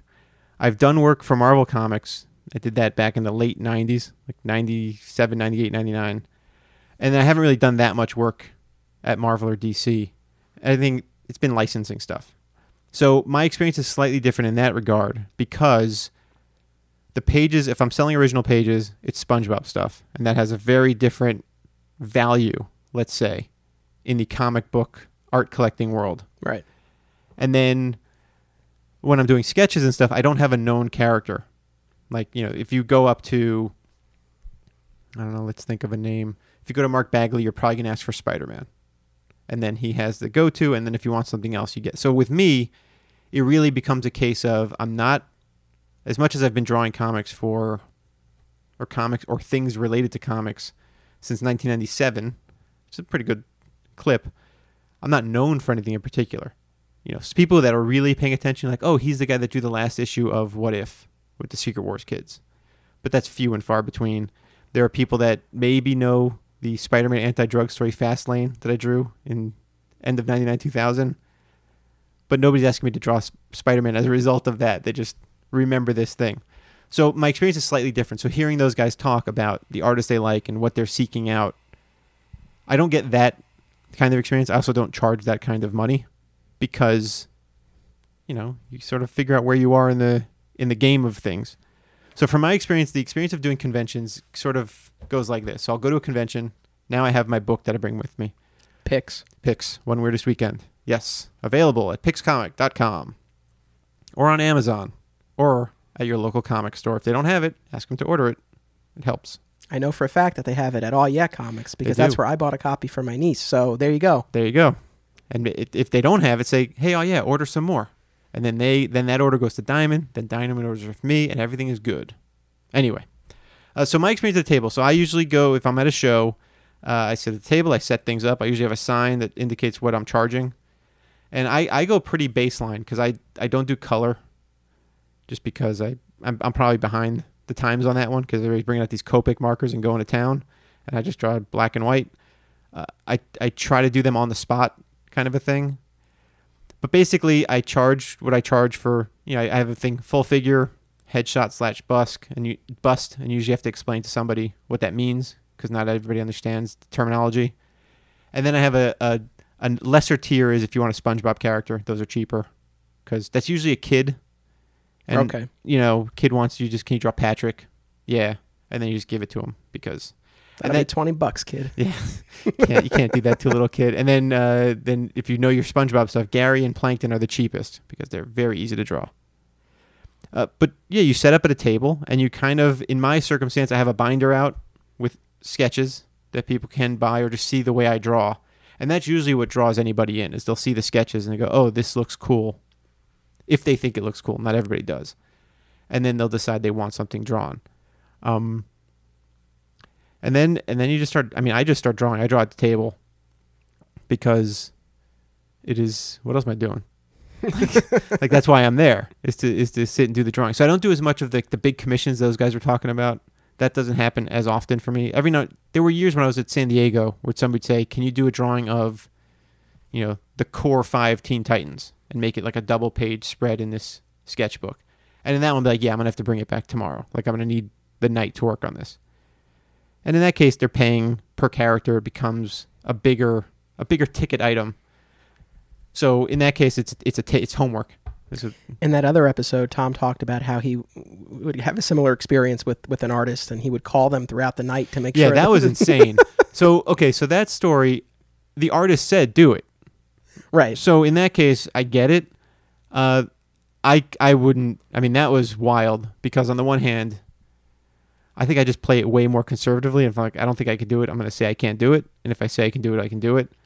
But that that was a crazy story. Tom's a very passionate, intense guy, Yeah. especially when it comes to his art. So it's like if there's anybody that you probably shouldn't tell, like call me throughout the night, it's him because he will, and he did. Yeah, no, and it, it obviously worked to his advantage because he needed to keep on that guy's butt. I mean, look, I've heard many horror stories. None of those guys name names, and I won't necessarily either. But there are definitely people who have who take on a commission, and then somebody won't get their piece until four or five years down the line. I can't imagine doing that. I mean, I've had people reach out to me when I'm not doing conventions and say, "Are you doing commissions?" And I'm like, "I'm not. I don't. I only do them when I, am at conventions." Now, I might be limiting some income by doing that, but for me, it's a case of when I'm home, I should be working on something else. I should be working on my book. I should be working on work for hire or something. I've been fortunate that I haven't had to say I'm opening up commissions. I may get to that point at some, you know, I need to pay to print this book, so who wants drawings of whatever? Uh, but I've been I've been pretty lucky in that regard. But either way, uh, yeah. So that's usually when people come up, request something, something that happens quite a bit. I don't know if it just happens to me and the guys I roll with, but get a lot of people that want to challenge you. Really? Yeah, like they. the- oh, I see. yeah, like I've got a challenge for you. Like, all right, what is it? It's like, and I, I mean, I've done some of them. You draw Spider-Man and Venom in a presidential debate. Sure, that's fine. that's been one. That's uh, that's def- it's on my website. You can find it. Can you draw Batman uh, listening to an iPod and getting frustrated? Sure. Like I don't know what the joy is in that. It's actually that one has actually a pretty good drawing. Like I I, I drew that one. I remember as drawing. I'm like, this is I'm nailing this one. He had bad headphones. Okay, so you'll do them though. You won't turn those down. What if I turned down? There was one guy, such a creep. A guy came up and he looked at me and he goes, "Do you ever do any?" Uh, uh, I think he he might have said nude or topless. I can't remember drawings. And then he raised his eyebrows up and down, like I don't know what you call that, but you know what I mean, Oh, jeez. like the up and down eyebrows thing. And I was like, "Yeah, I don't, I don't, I don't do that." On the other hand, there is a guy out there, and I say guy because it is a man. There is a guy out there who wants specifically drawings of characters, I think mostly female superheroes without shoes on. And like clearly there's something going on there. Right. But I didn't I didn't say no. I drew Wonder Girl without her shoes on. And it was a low angle cuz I figured that'll help. That's what he was looking But for. but it was just like but I'm just like, all right, that's a thing. That's his and then there's a I remember a sketchbook where it's characters drinking something. Characters with a drink. Everybody, you know, fine. If you're going to pay for it, it's fine. I, I, I don't know. How, I, I don't like drawing likenesses. Can you draw me as so and so? I've done that a couple of times, but normally I'll shuffle that to my friend Jacob. If things get way too complicated, I know I won't have time to do it. I'll I'll straight up say I don't have time to do it. Uh, I don't. There's gonna be now just a guy complaining. The best is when somebody shows up and they have the reference and they're ready and they're like, "Here's what I'd like. This is reference. Hold on to all of it, and I'll come back or tell me when to come back. And here's the money. Like they pay up front. And they're like, "This is the best." it's if you if you are so, and I think the guys that and gals that really are into this stuff. Although I think it's almost as far as sketchbooks go or sketch covers, it's almost in my experience it's mostly guys. When when ladies come up, they do they're they're there. A lot of times they want me to draw their. I've had in San Diego there was a pair of sisters. They wanted me to draw their pets. I'll do that before I do a likeness. Can you draw my dog? Of course, I'll draw your dog. Can you draw my guinea pigs? Sure. There was one lady in San Diego who wanted me to draw her guinea pigs as Power Man and Iron Fist. And that was more fun than I thought it would be. And this lady's reaction was gold. Like she almost dropped to the floor laughing. That was fun. Cool. Yeah. Well, it's fun. I mean, do you find it odd when someone comes up with that request, for example, for someone nude or topless, when you are primarily known for drawing this children's comic? Well, okay, is that so- part of the thrill for them? No, I don't. So at the time when that happened, I, I think I had done some SpongeBob stuff, but it was long enough ago that Pix wasn't even. I think I had the Pix maybe as a mini comic. So I wasn't. Again, I'm not known for anything. Even the Okay. fact that I do Pix, people don't know it. It was a you know pretty small print run. So as far as people are concerned, they're just seeing, oh, you draw this stuff. This looks cool. I think if people are paying attention to what's on a table, they may say, "Oh, what's this?" But even then, they may not know it's a book for you know ten to twelve year olds, or or nine True. and up, or whatever. So it's I think there's just a little bit of people not paying attention, or just I mean he asked, he didn't just straight up say, "Can you draw me a topless, I don't know, black canary?" Just looking at your shelf over there. Uh, so yeah, I don't think it's. I think it's just it might be the general awkwardness of comic book people, which we all have in some degree. I try and charge what I think is a fair price, but I don't collect art, so I have no idea. Like hearing what those guys were spending on art was eye opening. But Al- also, they were um, being very modest. I can day. imagine. Uh, I forget either. I think it was Tom, and I asked like, "How many? How much have you spent on art?" And he's like, "Oh, a few thousand. He spends a few thousand at one show. Yeah. No, no, and, and They were very modest that day. which is again, you know, people don't like to talk money so much, but you know, I I hear that and it's like, oh my god. But then I go, I don't, I can't justify, and that's my own maybe lack of ego or whatever. But I know part of it is who are you, who are you getting art from? What is their cachet in the business versus how good is the art? Those are two separate things. Like there are people that charge a lot of money whose work I'm not particularly fond of. But they have the name They have a name. They have a thing. There's probably a way to flip that sketch if they're doing that sort of thing. You know, that's a whole other world that I've. I don't think I've ever seen any of my drawings getting flipped on eBay. I wouldn't know if they were. would you care if, if would that bother you? Uh, because I know for some creators that's you know no no. I think it would depend on on the nature of the beast. I mean, it hasn't happened, so I can't tell you. But I mean, if you if you play me a scenario, I'll tell you how I'd react to it. Well, what if it was like one of those odd, unusual ones, like those challenge ones? Yeah. And it seems like this is something they really want. Oh, I think at that point I'd be like, if you can sell it, God, God bless you, man. 'cause Okay. Who else would want that? Like, who else? If the guy that got okay, so there was a guy in San Diego, and I haven't been to San Diego in three or four years, but there was a guy who would always come up and he would have a sketch cover or something, and he would always want SpongeBob and Patrick doing something odd. And he was a guy who came back every year, so you build some sort of rapport when you start seeing the same people Yeah. over again. Speaking of people coming up over and over, we've mentioned on the show before how previous guest Rich Roney Yes. has gone up to Mark Waid at numerous conventions, always wearing the same thing. Do you? So you have your own Rich Ronies, people who you you oh, there's recognize? definitely people. There are definitely people you recognize. I unfortunately don't remember all their names, but there are definitely there was a guy in San Diego. His his name was Gordon. I eventually learned his name, but he always wanted. He was really into anime and manga, and he would come up and ask. It was mermaids mostly, and he'd ask to do these drawings. And he was great because he would show up day one of San Diego and have a list, have his reference in folders, and he'd hand me the reference. He'd hand me paper, and he would just come back throughout the weekend to check on stuff and it was amazing because that would pay for when hotels were cheaper, like one and a half nights of the hotel, and I just work on him throughout the weekend when I had time, and he was never there was no pressure, and I knew he was he'd come back and pay, like there was no issue there. Uh, and, uh, yeah, so the regulars, I love the regulars because you learn about them. Oh, you're getting married. There's I had a few instances. I mean, there was this one girl, Lorelai, who first started showing up when she was 13 years old, 12 years old like we're friends on Facebook. She's a grown up. She like has a job now. It's nice. Like that's sort of cool. Yeah. When you're not a when you're not super big and famous, you actually can have these conversations. You meet these little kids' parents. I end up hanging out with mostly other cartoonist people, so I don't do a lot of let's go hang out with like they, you know those your guys were telling stories about going to dinner with creators and stuff. Right. I haven't done much of that. Once or twice, I've I've had somebody who is a fan quote. It's a weird thing to say, like join us in a social circumstance. But I, that, then with the problem with me there is then I feel then I would feel bad charging for anything. Like- yeah. you know what I mean? Because I Yeah, I'll- then you're blurring the line. yeah, like I'll draw things. This has happened where I, you know, this this was actually a lot of fun. I was in San Francisco for WonderCon, and we'd gone to Bob's Donuts at midnight for fresh donuts.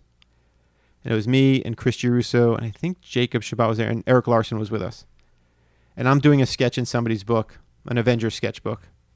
I think it was an Avengers sketchbook. And Eric's like, "What is that book?" And I show him to him. He just went to the middle of the book and just drew the Hulk like just ran like you know this and this guy will eventually come across that page and he's got a free erik larsen sketch because erik larsen was bored and i had finished the sketch and he's like what's the sketchbook about avengers and he just draws the hulk like that can happen and you can get free drawings sometimes if people are just doodling around but then then you, it does that blurs that line because arguably i'm there to try and make some money Right. like, why else would I take a weekend away? Which becomes a new, a new challenge in terms of figuring out the pricing. So I came up with this metaphor. It's a sports metaphor. Can we handle it on my comic shop history? I don't know. There hasn't been much sports talk, All but right. we'll, we'll maybe we can roll Look, with it. I'm not a sporto, but this is a this is a working metaphor. So doing a convention, this feels like such a disjointed rambling, but it, maybe it'll make sense to people. Doing a convention is like if you're watching football. People know Super Bowl at the very least. oh yeah. Football is running back and forth on the field, gaining yardage, touchdowns, field goals, extra points, etc. So then they take a timeout. So if a convention is like taking a timeout from the game, but during the timeout, you're running sprints.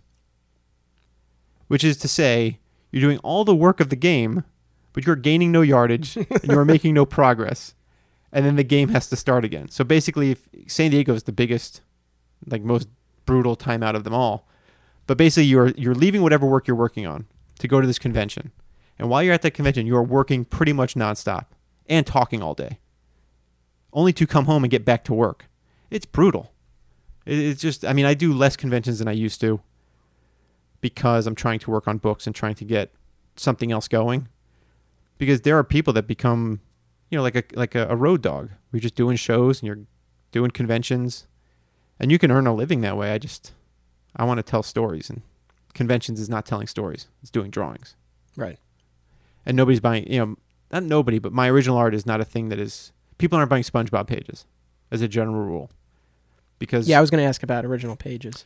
yeah. So I have, in my time at Marvel, I drew three issues of What If, one issue of Generation X, an X Man cover, and this Spider Man anti drug thing, and then a bunch of licensing stuff. It's such a small amount of work that I've. It's still sentimental to me, and I don't really sell those pages. I've sold a couple of covers to a guy that was collecting every What If cover, except he will never have them all because the first cover I ever drew for Marvel Comics, I still own. Like I can't. I've been unwilling to sell it.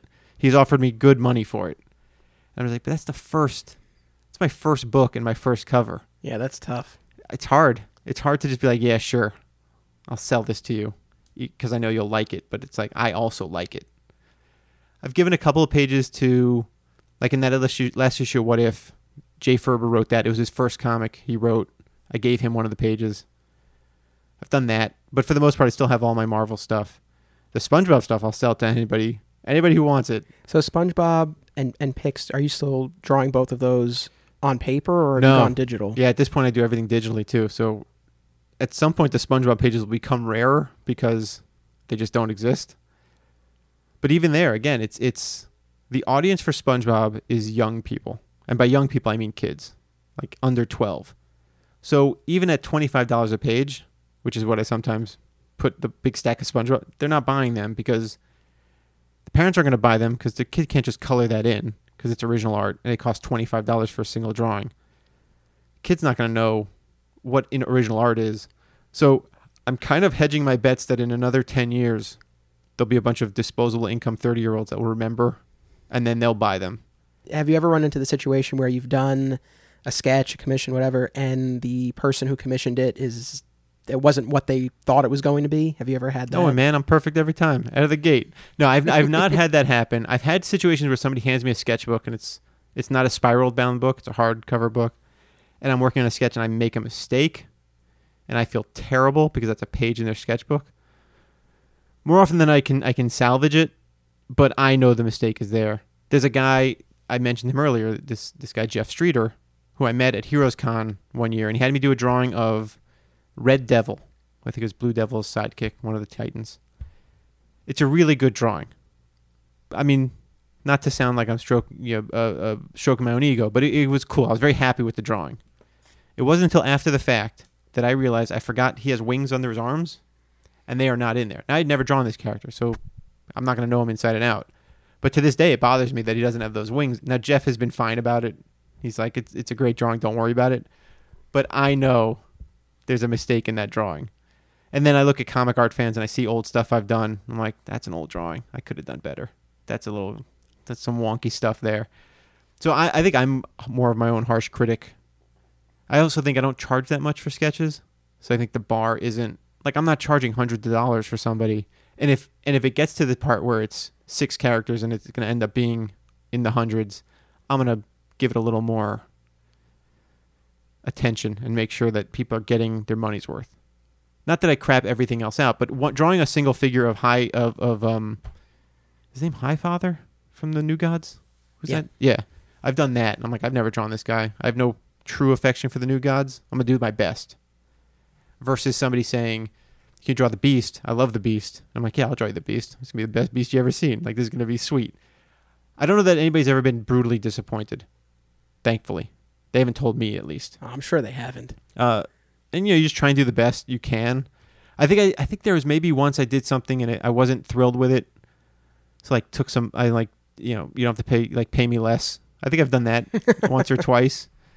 I'm like, listen, I messed this up, so let, let's say it was thirty. I'm like, just give me twenty, we'll, we'll be fine. And then they usually like say no way, and they give me the full amount. But for my own sake, like just please.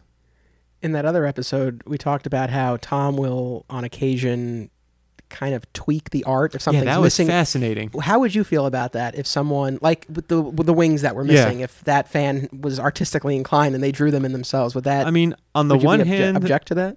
on the one hand, I'd be like, you know what? Again, you paid for it. It's yours. Do with it what you will. Like I've done drawings for little kids, and you know the kid clearly wants to color this thing in, and the parents like, no, no, you can't do it. It's ori- it's it's original. And I'm just like, I want to tell the parents, I'm like, just let them color it. Like it's it's. Don't worry about it. But then what I've come to say now is, if you make a photocopy of it, they can color that. Like, oh, that's a good idea. I'm like, okay, great. like the kid, just let the kid color. I I think.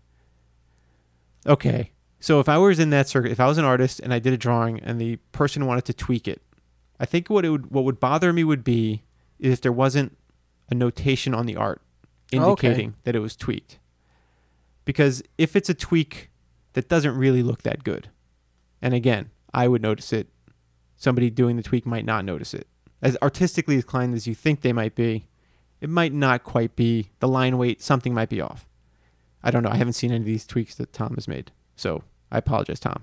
I don't mean to Yeah, you, malign you don't want to get gunny sacked. I do not want to get gunny sacked. So in that instance, I would kind of, I mean, ideally, if they had, if they're like, oh, can you fix this? I would try and fix it on the spot. If they went and fixed it themselves and I saw it later, I guess I'd be like, at least make a note that like, you know, this art by so and so, wings by me. Just in case, I mean, if they look great, sure, I'll take the credit. But if they don't, I don't want to take the hit. I mean, I've seen sketches of mine get colored by people. That's cool. Doesn't bother. And they and it's noted like sketch by so and so, color by so and so. This show, called My Comic Shop History, Yeah. born out of the closing of a comic shop. In addition to going to comic book conventions as Yeah. a creator, you also go to comic book shops. I assume as a customer, but also to do signings and in the hopes that they'll stock your your work and, I have things done like that. that. So, if, if in, in any of those instances, what sort of things do you look for in a comic shop? Oh, okay. So as a okay, this is an interesting question. I had not thought of this. So I've done comic book conventions. I've done library conventions, which I love. Those are great. That is a very small kind of situation where a library says we're doing a convention for a day, and they set up the tables, and you go in, and it's usually free to get in. those are delightful because those are people that are genuinely interested in books. It's, it's at a library. I like those a lot. Nobody's buying art at those. I don't even bring art to those. I just bring books. And then there's a, a comic shop appearance. I like comic shop appearances because, again, it's about the book. So the stores I've done appearance, I did a, I've done appearances at All Yeah Comics. I've done appearances at uh, the comic book shop in Wilmington, Delaware. That's a great store. And I've done well, so is All Yeah Comics. Let me just preface: all these are great stores.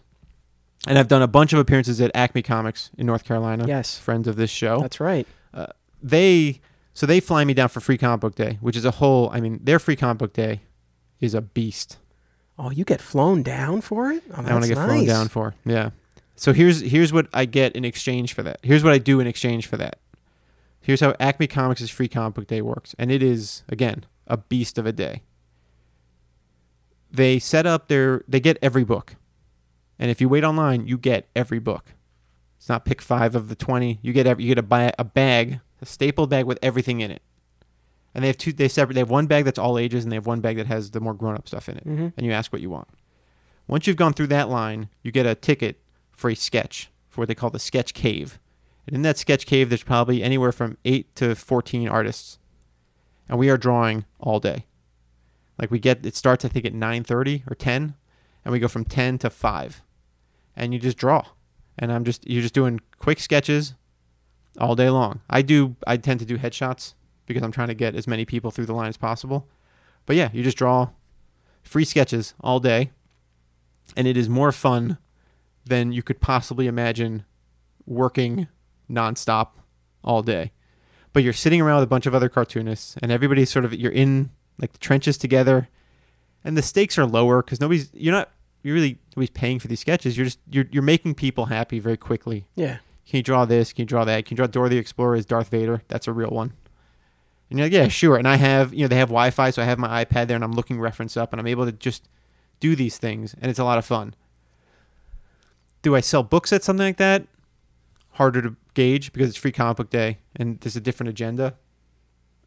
On the other hand, when you do an actual store appearance, like Oh or the comic book shop, or Acme, where I plan to go when my next book is ready, what's nice about that is they order books, whether for me directly or through Diamond, and that means book sales. And the whole point of doing these appearances is to sell books. And that I like doing. Again, my shit my focus has shifted as a comic book maker from making cash at a show to pay for the show, which is was the goal for a long time, to finding shows where it is going to be where selling books is going to help me out. Was the original question was what am I looking for in a store? I want here's ideally this would be the best circumstance. Somebody that knows what the book is. Knows how to attract the audience for that book to come into the store. That will then move units. Or get people slightly interested in what I'm doing. So if I go to a store and this this has not happened, but if I go to a store and they don't have copies of my book, then why what's going on? Especially if they didn't say bring copies and I'll buy them from you. I can do that.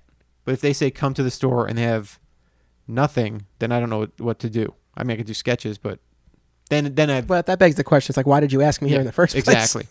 uh, so you know, you want a store to, to know who you are enough that they can promote the appearance and make it worth everybody's while. I'm gonna bring what I'm gonna bring. I'll do sketches all day. I'll work, man. I'll work my ass off. If you if you take the time to have me out to your store, I'm gonna I'm gonna come strong, and I'll do free sketches all day long. If you're selling my book, because that's why I'm there. Like free sketches are great, but I'm it's I, I want you know you want there to be some sort of partnership where I'm there because you've asked me to be there. On the on the idea of selling these books is going to help you make some money. It's going to bring traffic into the store, but everybody's happy. You can really set things up in a way that are specific and cater to the clientele, and the stores know their clientele better than anybody else.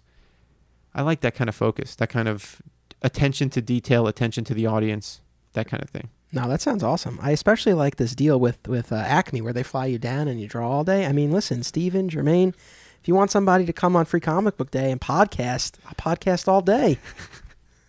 I don't Yeah. know how interesting that would be for the uh, customers, but I don't know. Maybe Anything's possible. I mean, they have their own podcast, they do. They do. but they're also super busy during that Yeah, that's weekend. the thing. I that's right. I could keep the podcast going while they're helping out the Keep flow- customers. do it. You could do a documentary about Free Comic Book Day yeah. focused on Acme Comics.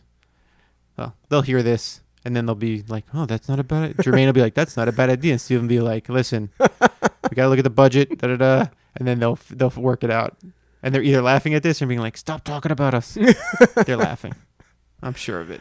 Yes. I don't know them as well as you do, but I, I would venture that they're laughing as well. I I know I'll make it there at some point, and I, I am excited to finally uh, get to that store. They're they're a good group of guys. It's a good store. It's a very it's it's you know there are stores nowadays that don't have back issues. There are stores nowadays that have limited selection. Like they are a full service operation.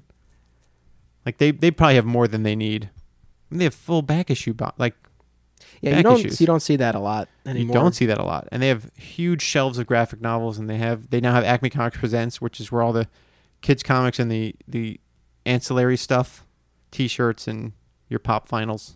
Your beloved Oh, beloved yeah. pop vinyls. Before we sat down to record, I we were walking into the building and I got a, a package delivered, You did. and it was the Hot Topic exclusive Clark Kent pop. Two. I got two of them. They're adorable. They are right. They're awesome. They're so cool. I'm looking at them right now. They're right behind you. They are. Um, did you ever? Did you ever go to alternate realities? Never. Never. I never heard of it until your podcast. Sorry. That's okay. But it sounds but from the description it sounds like a store that would not be where uh picks would be of any note.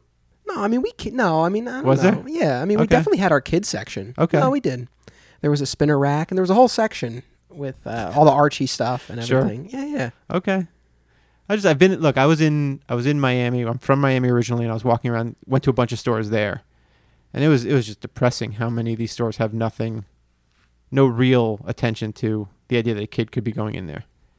I'm curious. I mean, this is really not so much within the realm of, of collecting or stores or anything, but your self-published book, Yes. because I imagine you face a lot of the same things that I do in you know making a documentary and distributing it myself.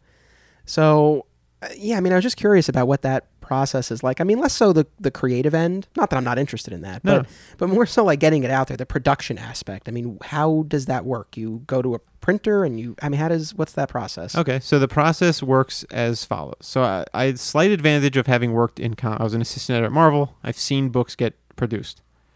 I have other people that have produced work for Image, so I know how to do things independently as well.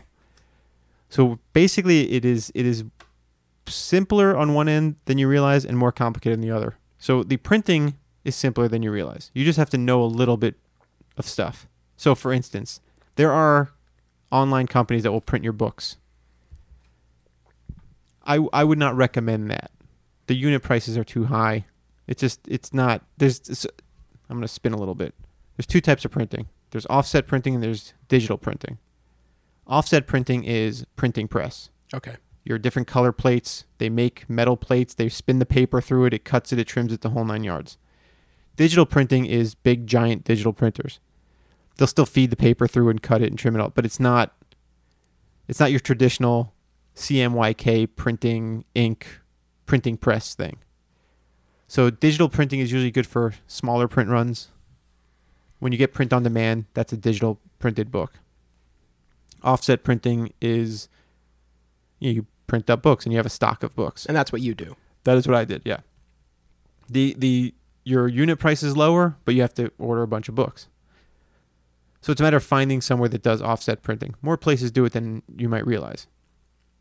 So what I did, I started looking for print shops, and basically that was going online and looking for print shops.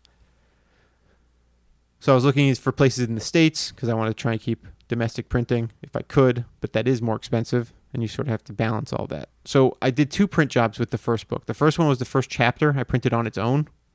Uh, the idea was I was going to sell them Yes, for yeah, right. I was going to sell them for a dollar. Nobody buys them for a dollar, so I end up giving those away as promotional items. So that's that's just money in the in the coffers. But I was able to find. So I live in New York, and I did enough research. I was able to find a print shop in Queens, and I negotiated. I, I asked them how much it would cost to print this thing, and there was no shipping because they just had to drive a van across the bridge, and that made all the difference in the world because paper is heavy, and shipping paper is expensive. So I was able to order a bunch of these books, more than I ever need, and there was no shipping on them. So they end up cost they ended up costing me something like 65 or 70 cents a copy. which isn't bad. Now, that I don't get to sell them for a dollar and make a quarter off each one sucks. But if I'm paying 70 cents to try and promote it anyway. So that was option. That was the first thing I did. Now, for the printing of the book, they were significantly more expensive because I wanted specific paper. I wanted a, a particular type of product. So I did research on printers. There was a printer in Atlanta I was talking to. I actually visited their press, which was very cool. They showed me around. Well, that's neat. Yeah, it was great. And they showed me the other books, and I was looking at, and they gave me paper sto- samples, and I was like feeling the paper. Like I was really getting involved with like Yeah, because you wanted to look and feel like the rest of the books that are going to be on a shelf at a comic shop or a Yeah. Barnes and Noble or whatever. that was another part of it was I was looking at every book. And at one point I spent three weeks trying to figure out why First Second's books were trimmed at six by eight and a half versus six by nine. Like I was obsessed. Like why are they doing this? What's the research that they have that determined that that was the book size that was best? And that was a bit of a pain to get answers because I don't know anybody at First Second. So I was asking people to ask people. Relying on other people is challenging. Eventually, but on the other hand, uh, people I know at Image Comics work with printers everywhere, and they put me in touch with a printer in South Korea. And they were great, and they were very receptive, and that's actually where I got the book printed because the price, I mean, you couldn't beat it. It was it was tremendous, even with shipping. Ended up being cheaper than a domestic. Now I'm going to do it again with the second book. I'm going to shop around and see where I can go. Some of that is determined by how many copies you're getting printed, how many pages, if you're printing on the inside covers. There's a lot of what paper stock you choose, all that stuff. So really, it's it's just a lot of research and getting it and learning how it all works and knowing where you go and knowing how to set up a file. And luckily, I have friends that helped me set the files up. You know, you take your you take your art and you put it in with your lettering and you put it into InDesign and you build this PDF and you send that and you get a proof and Right. so that's the production side, and then the distribution side is the biggest headache of them all. I can imagine. So, I mean, if you want to say, like, so how Yeah. many of the volume one of Pix, how many did you order? Fifteen hundred. 1,500. Okay. Yeah. And they all come at once? Or had, yeah. yeah. Actually, this it was slightly tricky, which was so my publishing company is called Hatter Entertainment. There's a comic book called Hatter M. oh, yeah, yes. Yeah. Right. I remember. This has caused a little bit of confusion in the world because I think the print the company that printed my book also prints this Hatter M stuff, and they got their wires crossed. So I was supposed to get my book by Baltimore Comic Con, and I was checking in, and like, "Oh, that book is going out next week." I'm like, "No, no, you said I was going to have it by this weekend." They're like, "Oh no, we made a mistake. We got it confused with the Hatter M thing." I'm like, "Well," he goes, "And and this, good on them. They shipped me two boxes overseas, like air from Korea to New, and they paid for the shipping on two boxes of books, which good on them. And I had books for Baltimore, and I was able to debut the book at Baltimore in 2014. Uh, 14? Yeah. And that was before I had Diamond Distribution. So I was in Baltimore with the book, and I was able to show it to a Diamond rep who I'd been in touch with, but I was actually able to physically show them the book, and they could see that it was of professional quality. And then I was able to talk to them about how do I get Diamond to distribute this book because in comics that's who you have to go through. yeah, they they are the distributor. They are the distributor for better or worse. for better or worse. And the lesson I got out of Diamond was A, it's about having a book that is of professional quality and looks legitimate, that they feel like will sell. And B, they want to know that you're not relying completely on Diamond to sell the book, which is to say, they want to know you have some sort of marketing and promotion strategy. So, my actual pitch to Diamond, and this for anybody self publishing, this is something to pay attention This to is fa- this is fascinating. Sure. my my document to Diamond was here's a PDF. Here's the first 50 pages, or I think it was the first 20 pages of the book. Is what it looks like. I can send a PDF of the entire book if you want to see it. Here's what I plan to do in terms of marketing and promotions. I do a podcast. I will be talking about the book there. I have ins with uh, these particular stores that have already said they will be ordering copies. I'm going to attempt to be on these podcasts. Boom, boom, boom. I'm going to be reaching out. I'm going to be calling stores. Like I basically told them what I'm planning to do. Now, not all that meted out to mean everybody was ordering books, but it, I think it was enough to communicate to the people at Diamond that okay, this guy's not going to sit here and be like, "Hey, Diamond, how come you didn't sell my book?" Right. Diamond, that's not what Diamond does. You can pay for somebody at Diamond to hand sell your book. Like there, when so when you put a book in in previews, the listing is free. If they accept you, your listing is free. Okay. if you want, it's almost like in-app purchases. So you can you can Okay. you can put your you put your thing in there. If you want to get like a spotlight on, pay a little more. If you want a half page ad, you pay a little more. Boom boom boom boom. If you want one of the Diamond sales team who's like going to store by store to talk about your book specifically, you put a little like there are ways to do that. I'm on a stru- shoestring budget, so I happened to luck out that the month my book was solicited was a was a month that the theme of the of that issue of Diamond or of previews was unsung heroes or something, or ki- it was kids. It was either kids comics or unsung heroes. So I got a boost. Yeah, that's very fortuitous. Yeah, and then the guy, my Diamond rep, liked the book enough that he gave it a spotlight. Okay. So that month it got a little extra attention by complete uh, luck of the draw. I don't know if that. I mean, I don't know if that meant more orders. The initial order was low. It was lower than I was hoping. Uh, Not- just coming back to again that submission process to get it listed. I mean, not to get too in the weeds here, No, but what? I mean, is there something on their website? Do you just send it to them? It's all on the cold? website. Oh, okay. There, so Yeah. there is like an actual process. there's a Gotcha. whole explanation of how you do it, who you email. How it's long all- did it take to get the approval? It didn't take the approval didn't take as long as then there's just the process of there's a a solicitation comes out 2 months before the book comes out. So I'm approaching Diamond in September and October of 2015. They come back and say, "We'll put it in the December catalog for February release." And I'm just like crushed. I'm like, "What?" And you have the books at this point. I got all Yeah. 1500 just sitting there and I'm like, "Oh, no. What?" Huh. But that's that's how you you know, you Yeah. you play with the cards you're given. And then it gave me time to write the solicit and make sure in the you know there's a limited number of words you can have in your solicit and it has to be tight and it has to, you know, hit the marks.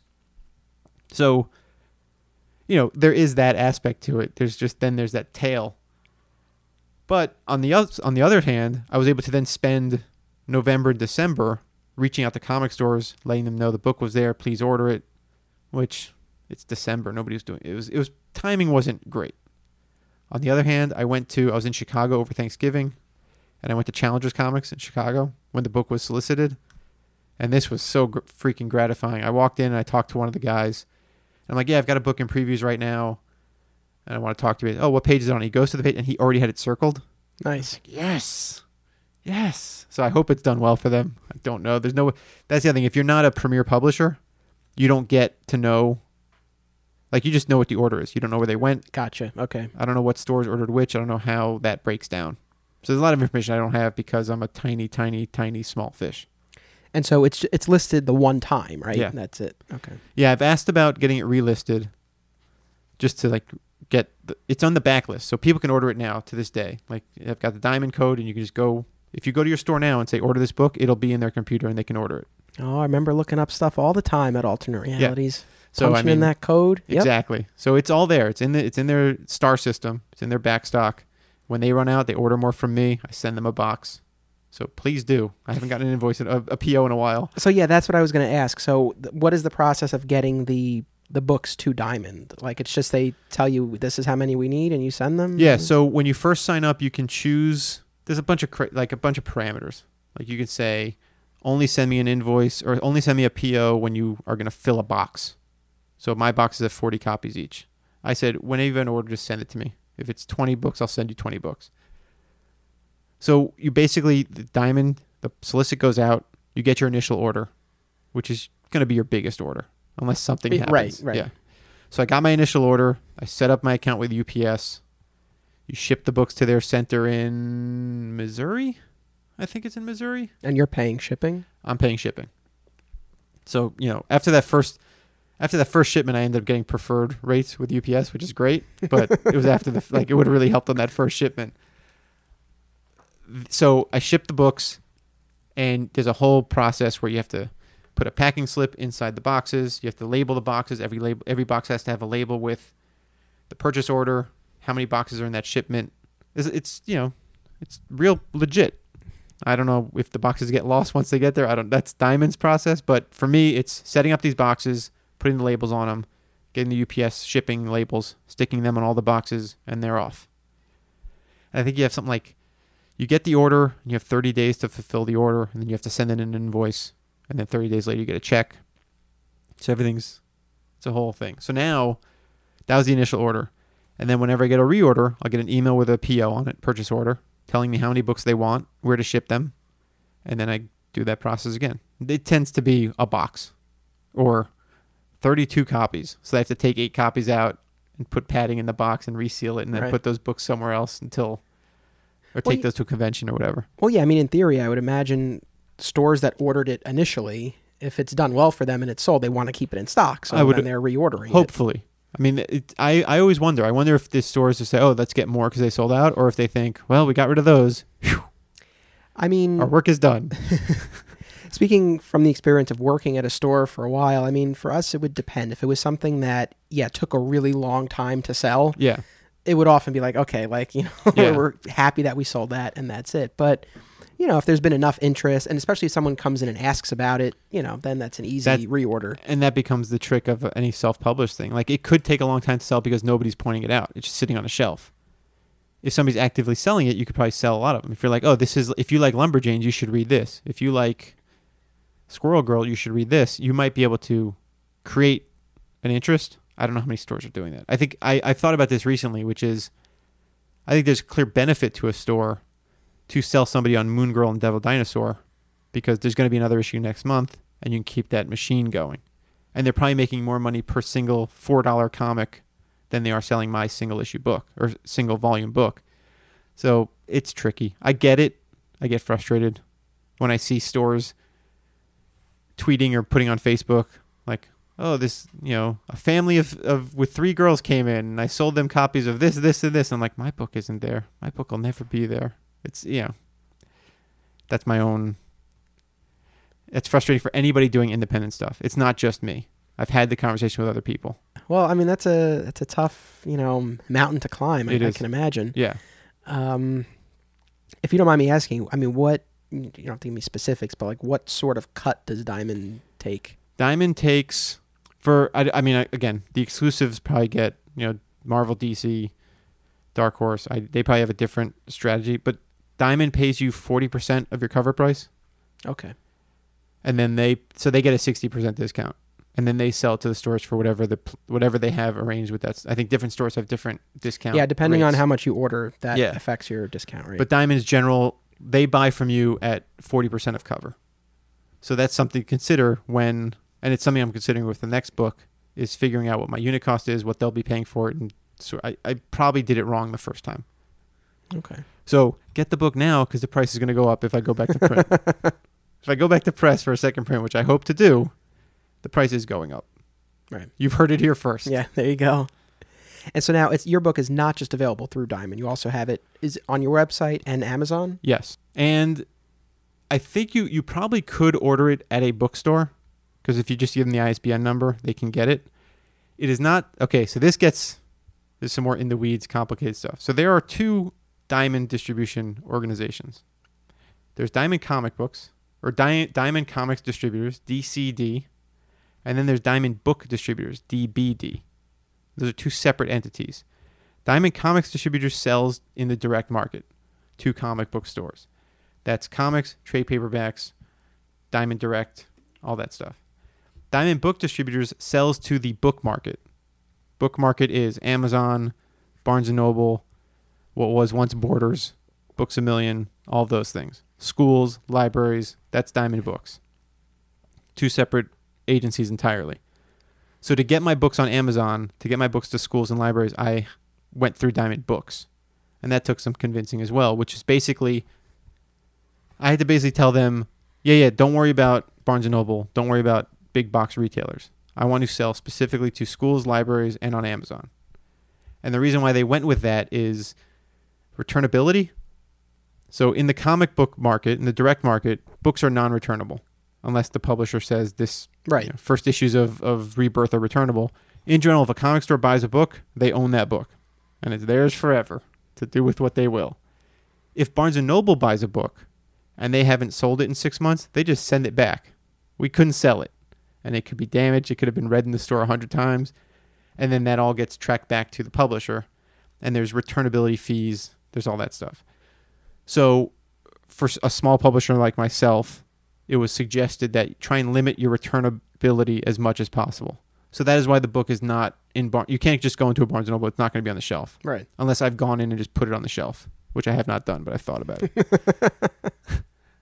but I mean, it's it's there's a UPC. It's a legit thing. If you punch in the UPC code, you could probably order it. If you go into Barnes and Noble and say, "Can you order me this book?" But if you do that, pay for it because then, or just get it on Amazon. They're there. So, Am- so, but so, like you were saying, the Amazon thing is also through the Diamond Book Distributor. So, Yes. because you can, like anybody can sell, can set themselves up as a seller. yeah, and I thought about doing Yeah. that. I thought about that, doing it on my own. But then I thought, well, the whole point of going through Diamond is to go through Diamond. So Yeah. I let them handle the Amazon stuff. Get a little complicated because I had to make sure the details of the book were correct. And I'm like, oh, can you change the summary? Can you put these pull quotes in? It's a process. So, I would imagine a huge piece of this is getting the word out. It's it's trying to get as much coverage as possible anywhere I can. And sometimes you hit good results, sometimes you don't. I reached out to the Valkyries because they're on the front lines and they're a bunch of ladies selling comics. And some Valkyries have been very responsive and some have been less so. So you can't paint with a broad brush. Some stores have been very responsive, some you never hear from again. I went to I was in California, Los Angeles, where there's a bunch of comic stores. I was walking around, going store by store. And in some stores, it seemed like they couldn't be bothered to even look at, you know, can I show you the book? Well, I don't order the books. I'm like, can I show it to you and you can sh- tell your, yeah, it really wouldn't help. Okay, I'm going to leave now. And then there was another store I went into. Oh, God, now I feel like I can't remember. There were two stores. One was called Blast Off Comics. That guy was great. And I think House of Secrets was the other one. These are in Burbank. And the guy at House of Secrets bought the book for me right there. He's like, you selling that one? I'm like, yeah. He's like, okay. And then the other guy, Blastoff, I was talking to him for a while, and he brought up the diamond. And he's like, do you know how many they have? I'm like, no. He tells me the number. And he goes, well, they have one less. And he bought one right there. I'm like, this is awesome. This guy's great. Uh, the folks at Meltdown had a copy there. It was very exciting. I got to sign it. The a guy at Golden Apple said he would tell, like he was really nice, and he's like, I'll tell them that you stopped by. Thank you. I left a copy of the first chapter. So it really, it's like store by. It's so it's so hard to do. Store Yeah, by store is sounds like it, impossible. yeah. Getting people to spread the word is hard. I don't know. I don't have the answers. I Are wish doing I it did. again? I'm doing it again. I'm- I don't know what I'm thinking. Now, have you I'm thinking the second book will help the first book. have you done or thought about doing crowdfunding? I thought about it. I'm, I'm thinking about it for the second book. That becomes another social media thing. But I've thought about it. I'm trying to think of ways to make it where I look at other crowdfunding things and I'm and I think like how would I like I don't know about that. So I'm trying to think of a way to make it work. I'm trying to think of a way that it would a help me raise money to help pay for the second book and then maybe take care of some of the stock of the book I have to get closer to doing a second printing of the first book. Right. So we'll see. Yeah, it's. I mean, I bring that up for a couple of reasons. One, I know you mentioned uh, Devil Dinosaur and Moon Girl. Yeah. Right, and that's uh, co-written by Brandon Montclare. Yeah. Who, former owner of Alternate Realities, he was very on the show. deep, very deep sonorous voice. yes. Yeah. he was on the show last year. That was a good episode. Yeah, a lot of people seem to like that one. Uh, yeah, he had a lot of, lot of uh, very interesting insight into, you know, because he was an assistant editor and he's done independent comics. He's written for the big two, so you know he has a lot of different perspectives. And you know, he and Amy Reeder they do their Rocket Girl series, and they d- did a Kickstarter for that initially, and now it's Mhm. published by Image, and you know they've had success with that.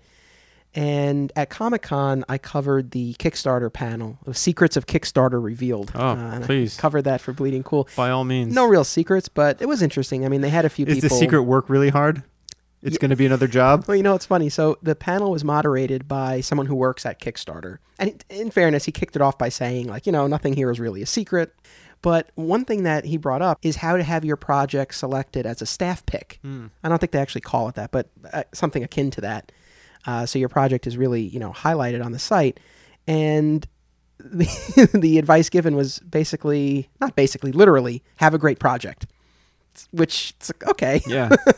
So, anyway, but it was it was an interesting panel, and there were people up there who have run successful Kickstarter campaigns, and it being that it was at Comic Con, it was actually specifically geared for aspiring independent comic book creators. And apparently, comic book projects do have a higher success rate than projects generally there. And that most of the successful ones raise between one and ten thousand dollars. Sounds about right. So I guess if you, yeah, you know, if you have the right target, and the rest of your Kickstarter is great. Well, I know that I know the video. You know, making a, a good video is important. Not asking for too much is important. Yeah, having a very clear idea to convey to the potential backers of Yeah. what the project is. Being very clear of what you're asking for. You know, I've seen people raise over seventy grand for a project, and I'm just like, damn. And then I've seen people struggle to raise five, and I, in I have my moments where I'm like, I could I could raise I could raise three. I must be able to raise three. And then I think, I don't know if I can raise three.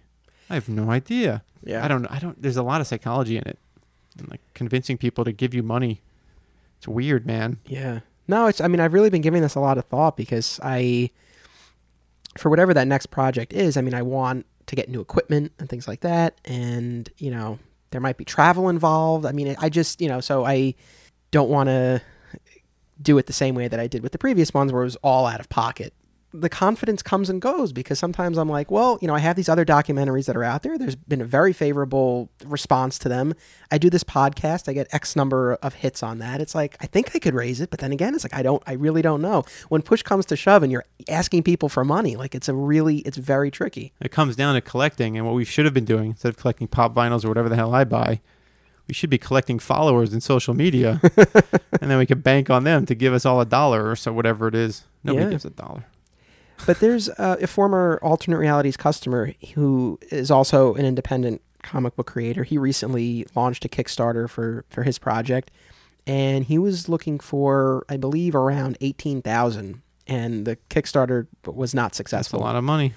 And you know, yeah, it's, I mean, I contributed to it. I was excited for him, and you know, unfortunately, it didn't work out. I think he's planning to relaunch down the line. I would assume and hope with you know a different target in mind.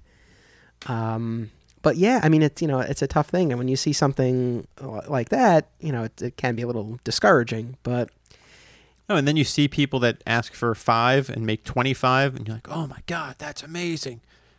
Like that doesn't happen. That that's that's maybe a fluke. Who knows? I don't know. I w- it would be very it would be very gratifying to ask for two and make ten. Of course, that would be amazing. I have no I have no idea. Every time I think about it, I get antsy.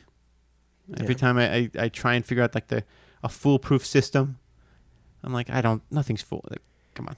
it's tough. And I think about it too. It's like, let's say I do it for a documentary, and one of the rewards is, you know, you get the documentary, Yeah. which is a very reasonable. Like, if I were backing the project, I would expect to get it. Sensible, yeah. But then I'm worried. It's like, is there enough of an audience for this thing where I have enough people who are going to contribute to a Kickstarter and then not pay for the finished product, and enough people out there who you know who are not involved with the Kickstarter who would buy it? Yeah, I think that's a case of. Well, I, I, I was talking to when I was at Baltimore. I was talking to the Diamond rep about Kickstarter. That was actually something they brought up. It's like people show up at Diamond with a book they kickstarted, thinking, "Look, we successfully kickstarted it," but in some ways that says you've sold it to everybody that's going to want it. Exactly. Yeah. So that's a fear of Yeah. mine. No, look, I think about it with with my book. There's a part of me that thinks maybe I should be taking this book to publishers and seeing if they want to pick it up. This one book is done, one book is on the way, and I've thought about that on and off. And then I've heard people say you could do that, but you've already printed the book and it's only sold X number of copies, so that might tell a publisher that that's the limit of its which is untrue because I haven't had the power of a publisher promoting it. right. So uh, yeah, it's it's all this. I mean, it's how loud is the megaphone? How much is happening? And can you convince somebody that something is of more value than it's it's shown evidence to be? I certainly don't know how the film world works, but I have a slightly better understanding of comics. Maybe one of the languages I'm most at ease with, or at ease, or just most adept or skilled in, is making comics. I would love to do storybooks and you know illustrated novels. I want to do all as much as I can. Screenplays I'm less skilled in, but I wouldn't say no. But basically, telling a story, making something up, and communicating that make them up is what I like to do. Comics is the thing I do the most. It is the most control over the narrative. Yes. Especially in your case where you're self-publishing it, so you Doing really, everything. You know, you I write it, I letter it, I pencil it, I ink it, I color it, I pu- I print it. I, I don't. pr- I publish it. Somebody else prints it. I don't have a press. That would be extreme. but yeah, I mean, which which has yeah, its that'd be pretty hardcore if you were Which- printing it yeah. yourself. which has its own hiccups because I think there's there's a there's a bias is the wrong word, but there's definitely an impression of what self-published means. I think that a lot of people see self-published as, oh, a regular publisher wouldn't publish it, which is not necessarily the case. This is a case of me saying I want to self-publish this for all kinds of reasons. One is a, a bit of lack of patience, and two is, I mean, not every publisher. I have I pitched it back in 2007, and it didn't it didn't fly because at the time, a comic book, a superhero comic starring a female teenager was dead in the water. Like now is the time where that happens, and even now there's two there's there's more there's comp there's more competition. How am I going to sell my book when they're selling DC superhero girls that has everybody they recognize? It's hard.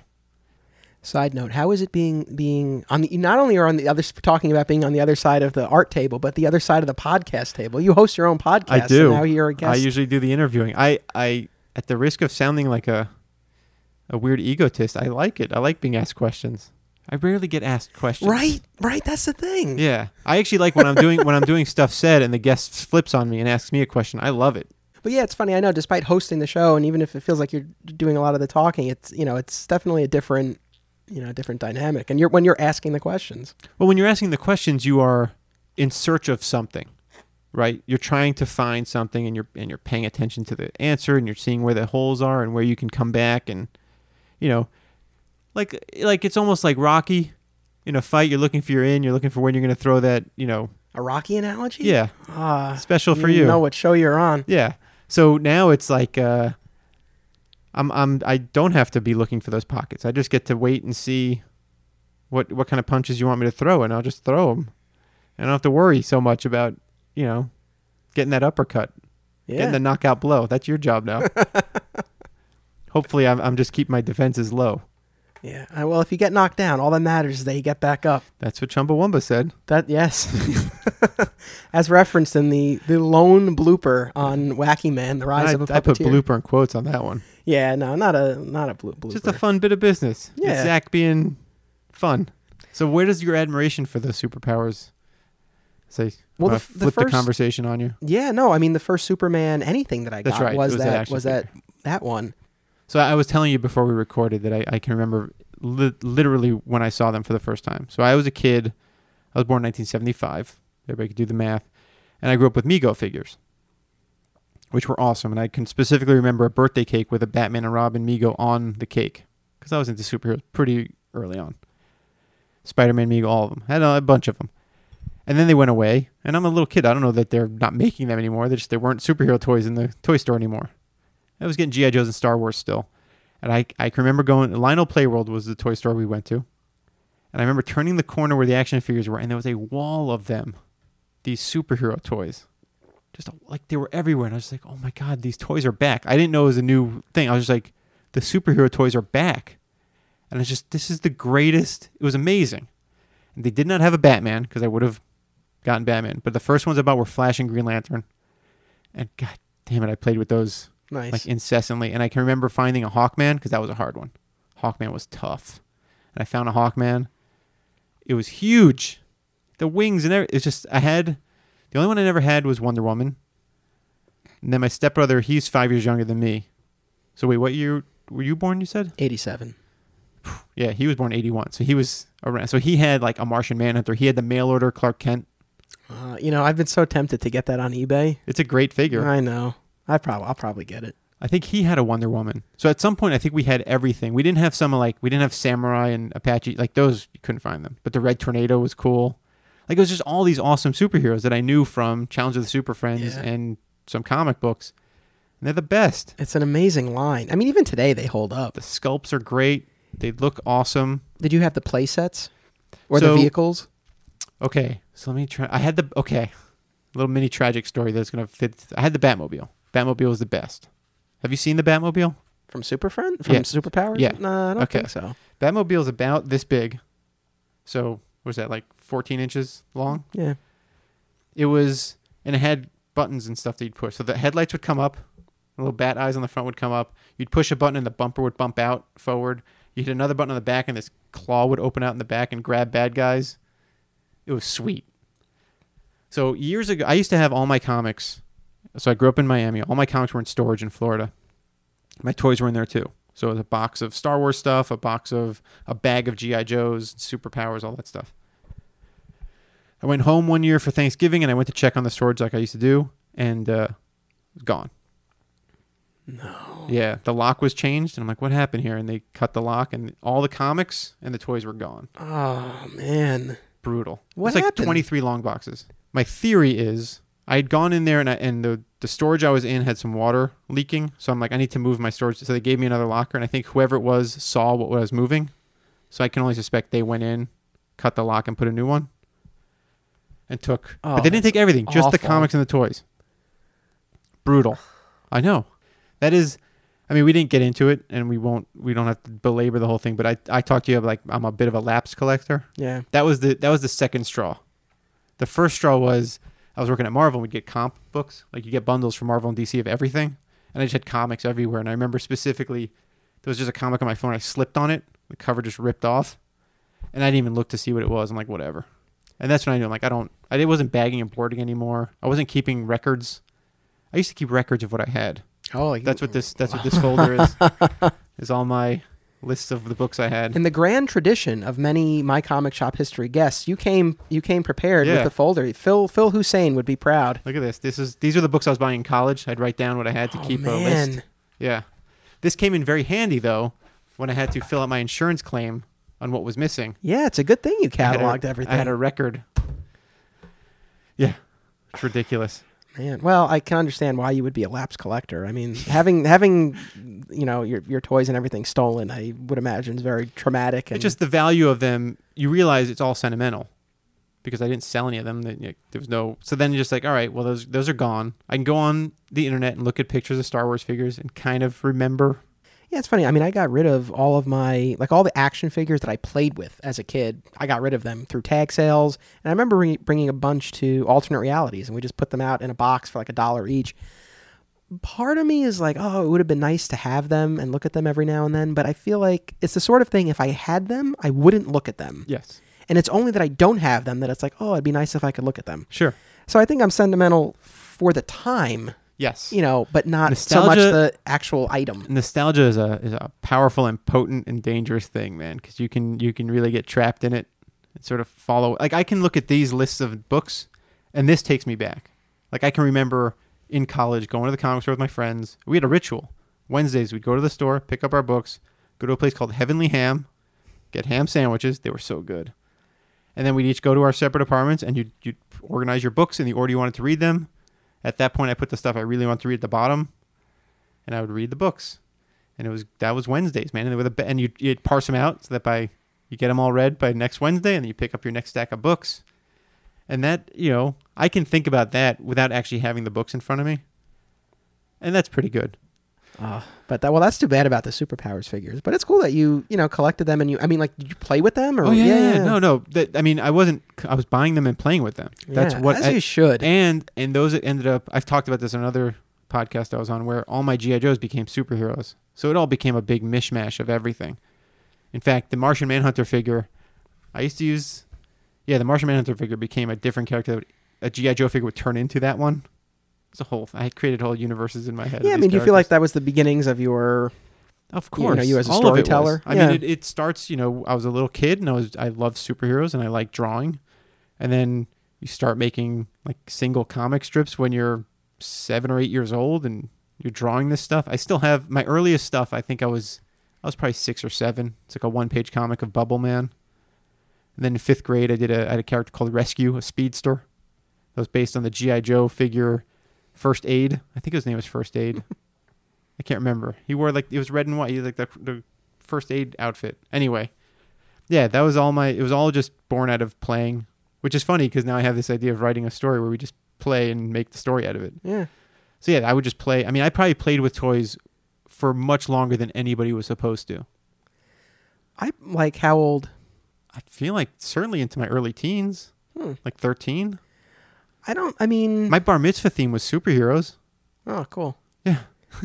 You might have me beat by a little bit, but not by much. I mean, I feel like I was still definitely like towards the end of elementary school. So seventh, I mean, like yeah, 12, 13. Yeah. you know, I was still, you know, playing with the toys. The we I talked about this in the live episode, but I think I cut it. the superpowers Superman figure. What I did to that poor figure. I mean, so it was you know banged up a little bit as you know a, a lot of them were, but and this was when I was very little. For whatever reason, I dec- decided that I wanted to repaint the figure, Mm. and my grandfather did it. Red shirt, black pants. Why not? I, I don't and I don't I don't know. I like red shirt day- obliterating the S, or Yeah. really? I don't know why. It Huh. wasn't even like I was trying to dress him in a suit. Like, oh, it's I Clark think Kent. this. I think this explains the Smallville thing. Maybe, yeah, the red like shirt. put him in regular clothes. Yeah, That's my. I prefer my Superman dressed like just a regular dude. yeah, no flights, no tights. Yeah. Oh man. so, but you know, obviously, I ended up getting a. Um, you know, I got it on eBay. The you know the original one, still in its in its packaging. And at Comic Con, I picked up a Lex Luthor loose. Yeah, that's a great. That's a great figure. Yeah, my favorite. yeah. The Flash was amazing. Green Lantern Yes. was amazing. Batman was a good figure, but this the the Green Lantern one was so good. It was I was telling you beforehand, you know, Yeah, you they saw it. had a number of them there. They had the Green Lantern, but without the lantern. Right. And I was like, no. I mean, in retrospect, it's like, what? I should have just gotten it. But and that wasn't too expensive because he didn't have the lantern. they they had Batman too, but that was about fifty five. Yeah. And again, it wasn't in the packaging, and I was like, that's that's too much for this. Also, something I'm very impressed with about those figures, and something that I don't like about modern figures, is I know I know people like the articulation because they can pose them and stuff, but they look ugly. They start looking ugly. Yeah. The superpowers figures are articulated at the knees and the hips. That's it, and the and the elbows and the shoulders. I mean, now granted, GI Joe figures were way more playable. You could do because they had that arm twist, which was awesome.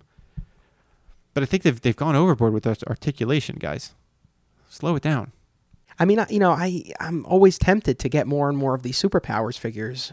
Again, so far I've, I've limited myself to the Superman and the Lex. Part of me is like, to you know, to what end? I mean, would it? I don't know. Would I enjoy the hunt? Would I like looking at them after, or is it just like I have this this bug and then I'd get them and it would just So I drew- lose interest? I did my first uh, paying comic work in 1997, which is when Mar- when when Star Wars were re-releasing re-releasing all their figures or re- you know, doing the new versions of everything. And they were putting out a version of the Millennium Falcon, a toy I could never have as a kid because it was too expensive. It was like thirty dollars when I was a kid. It Well, expensive. for one Oh, toy. No, look, yeah. I couldn't it couldn't happen. But now I got a check for drawing What If number 104, and there was a new version of the Falcon out. So I used I paid 50 bucks for it. and I bought myself I finally got the Millennium Falcon. That I think was not taken out of the storage. So I have this re-release version of the Falcon sitting in a box somewhere in Miami, but you know, I I got to fill that hole.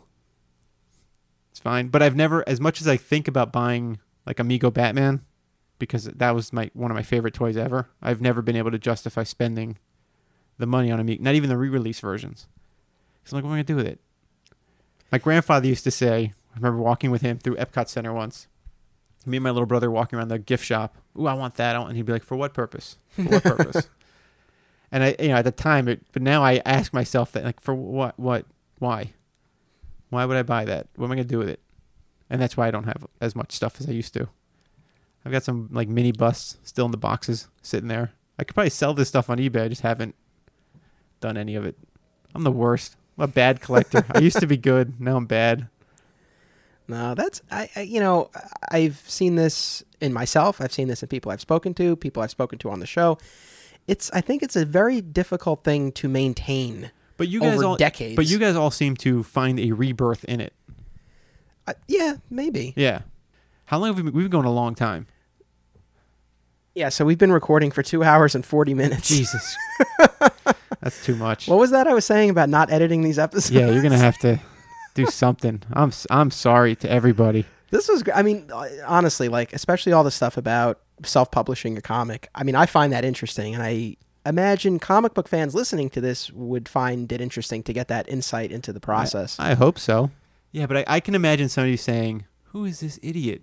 I've never even heard of this guy, and he's talking like he knows something." You know, plenty, and maybe now people will check out. Listen, for anyone listening to this, This I- is here's what this is. I'm now verbalizing the maybe I can raise three thousand. I can't raise three thousand. This is an, a manifestation of it. right. Yeah, Talking like I talking because I do know things, and then saying nobody's gonna think I know anything, even though I just talked a lot of stuff. yeah. Yeah, I got problems. But for anybody listening to this, I highly encourage you check out Stuff said, check out Cruising Together. Pick up Pix Volume 1. Keep an eye out for Pix Volume 2. If you were annoyed by any of this, you will hate cruising together, which is all nonsense. I think it's funny, Yeah. but you know, it's not for. I, I sh- I'm gonna stop talking. I was inspired by I I briefly toyed with the idea of doing like the Stallone version of that. But A, it's been done. It has. It had yeah, there's Okay. a, a podcast out there. I was curious. I'm like, oh, I wonder if anyone's done something like this. And they had. But I don't know. If you do it, I'll do Copland. Okay. Well, Greg, thank you very much for being part of this episode. Thank you, man. I appreciate it. Thank you to everyone for listening. Don't be a flat squirrel.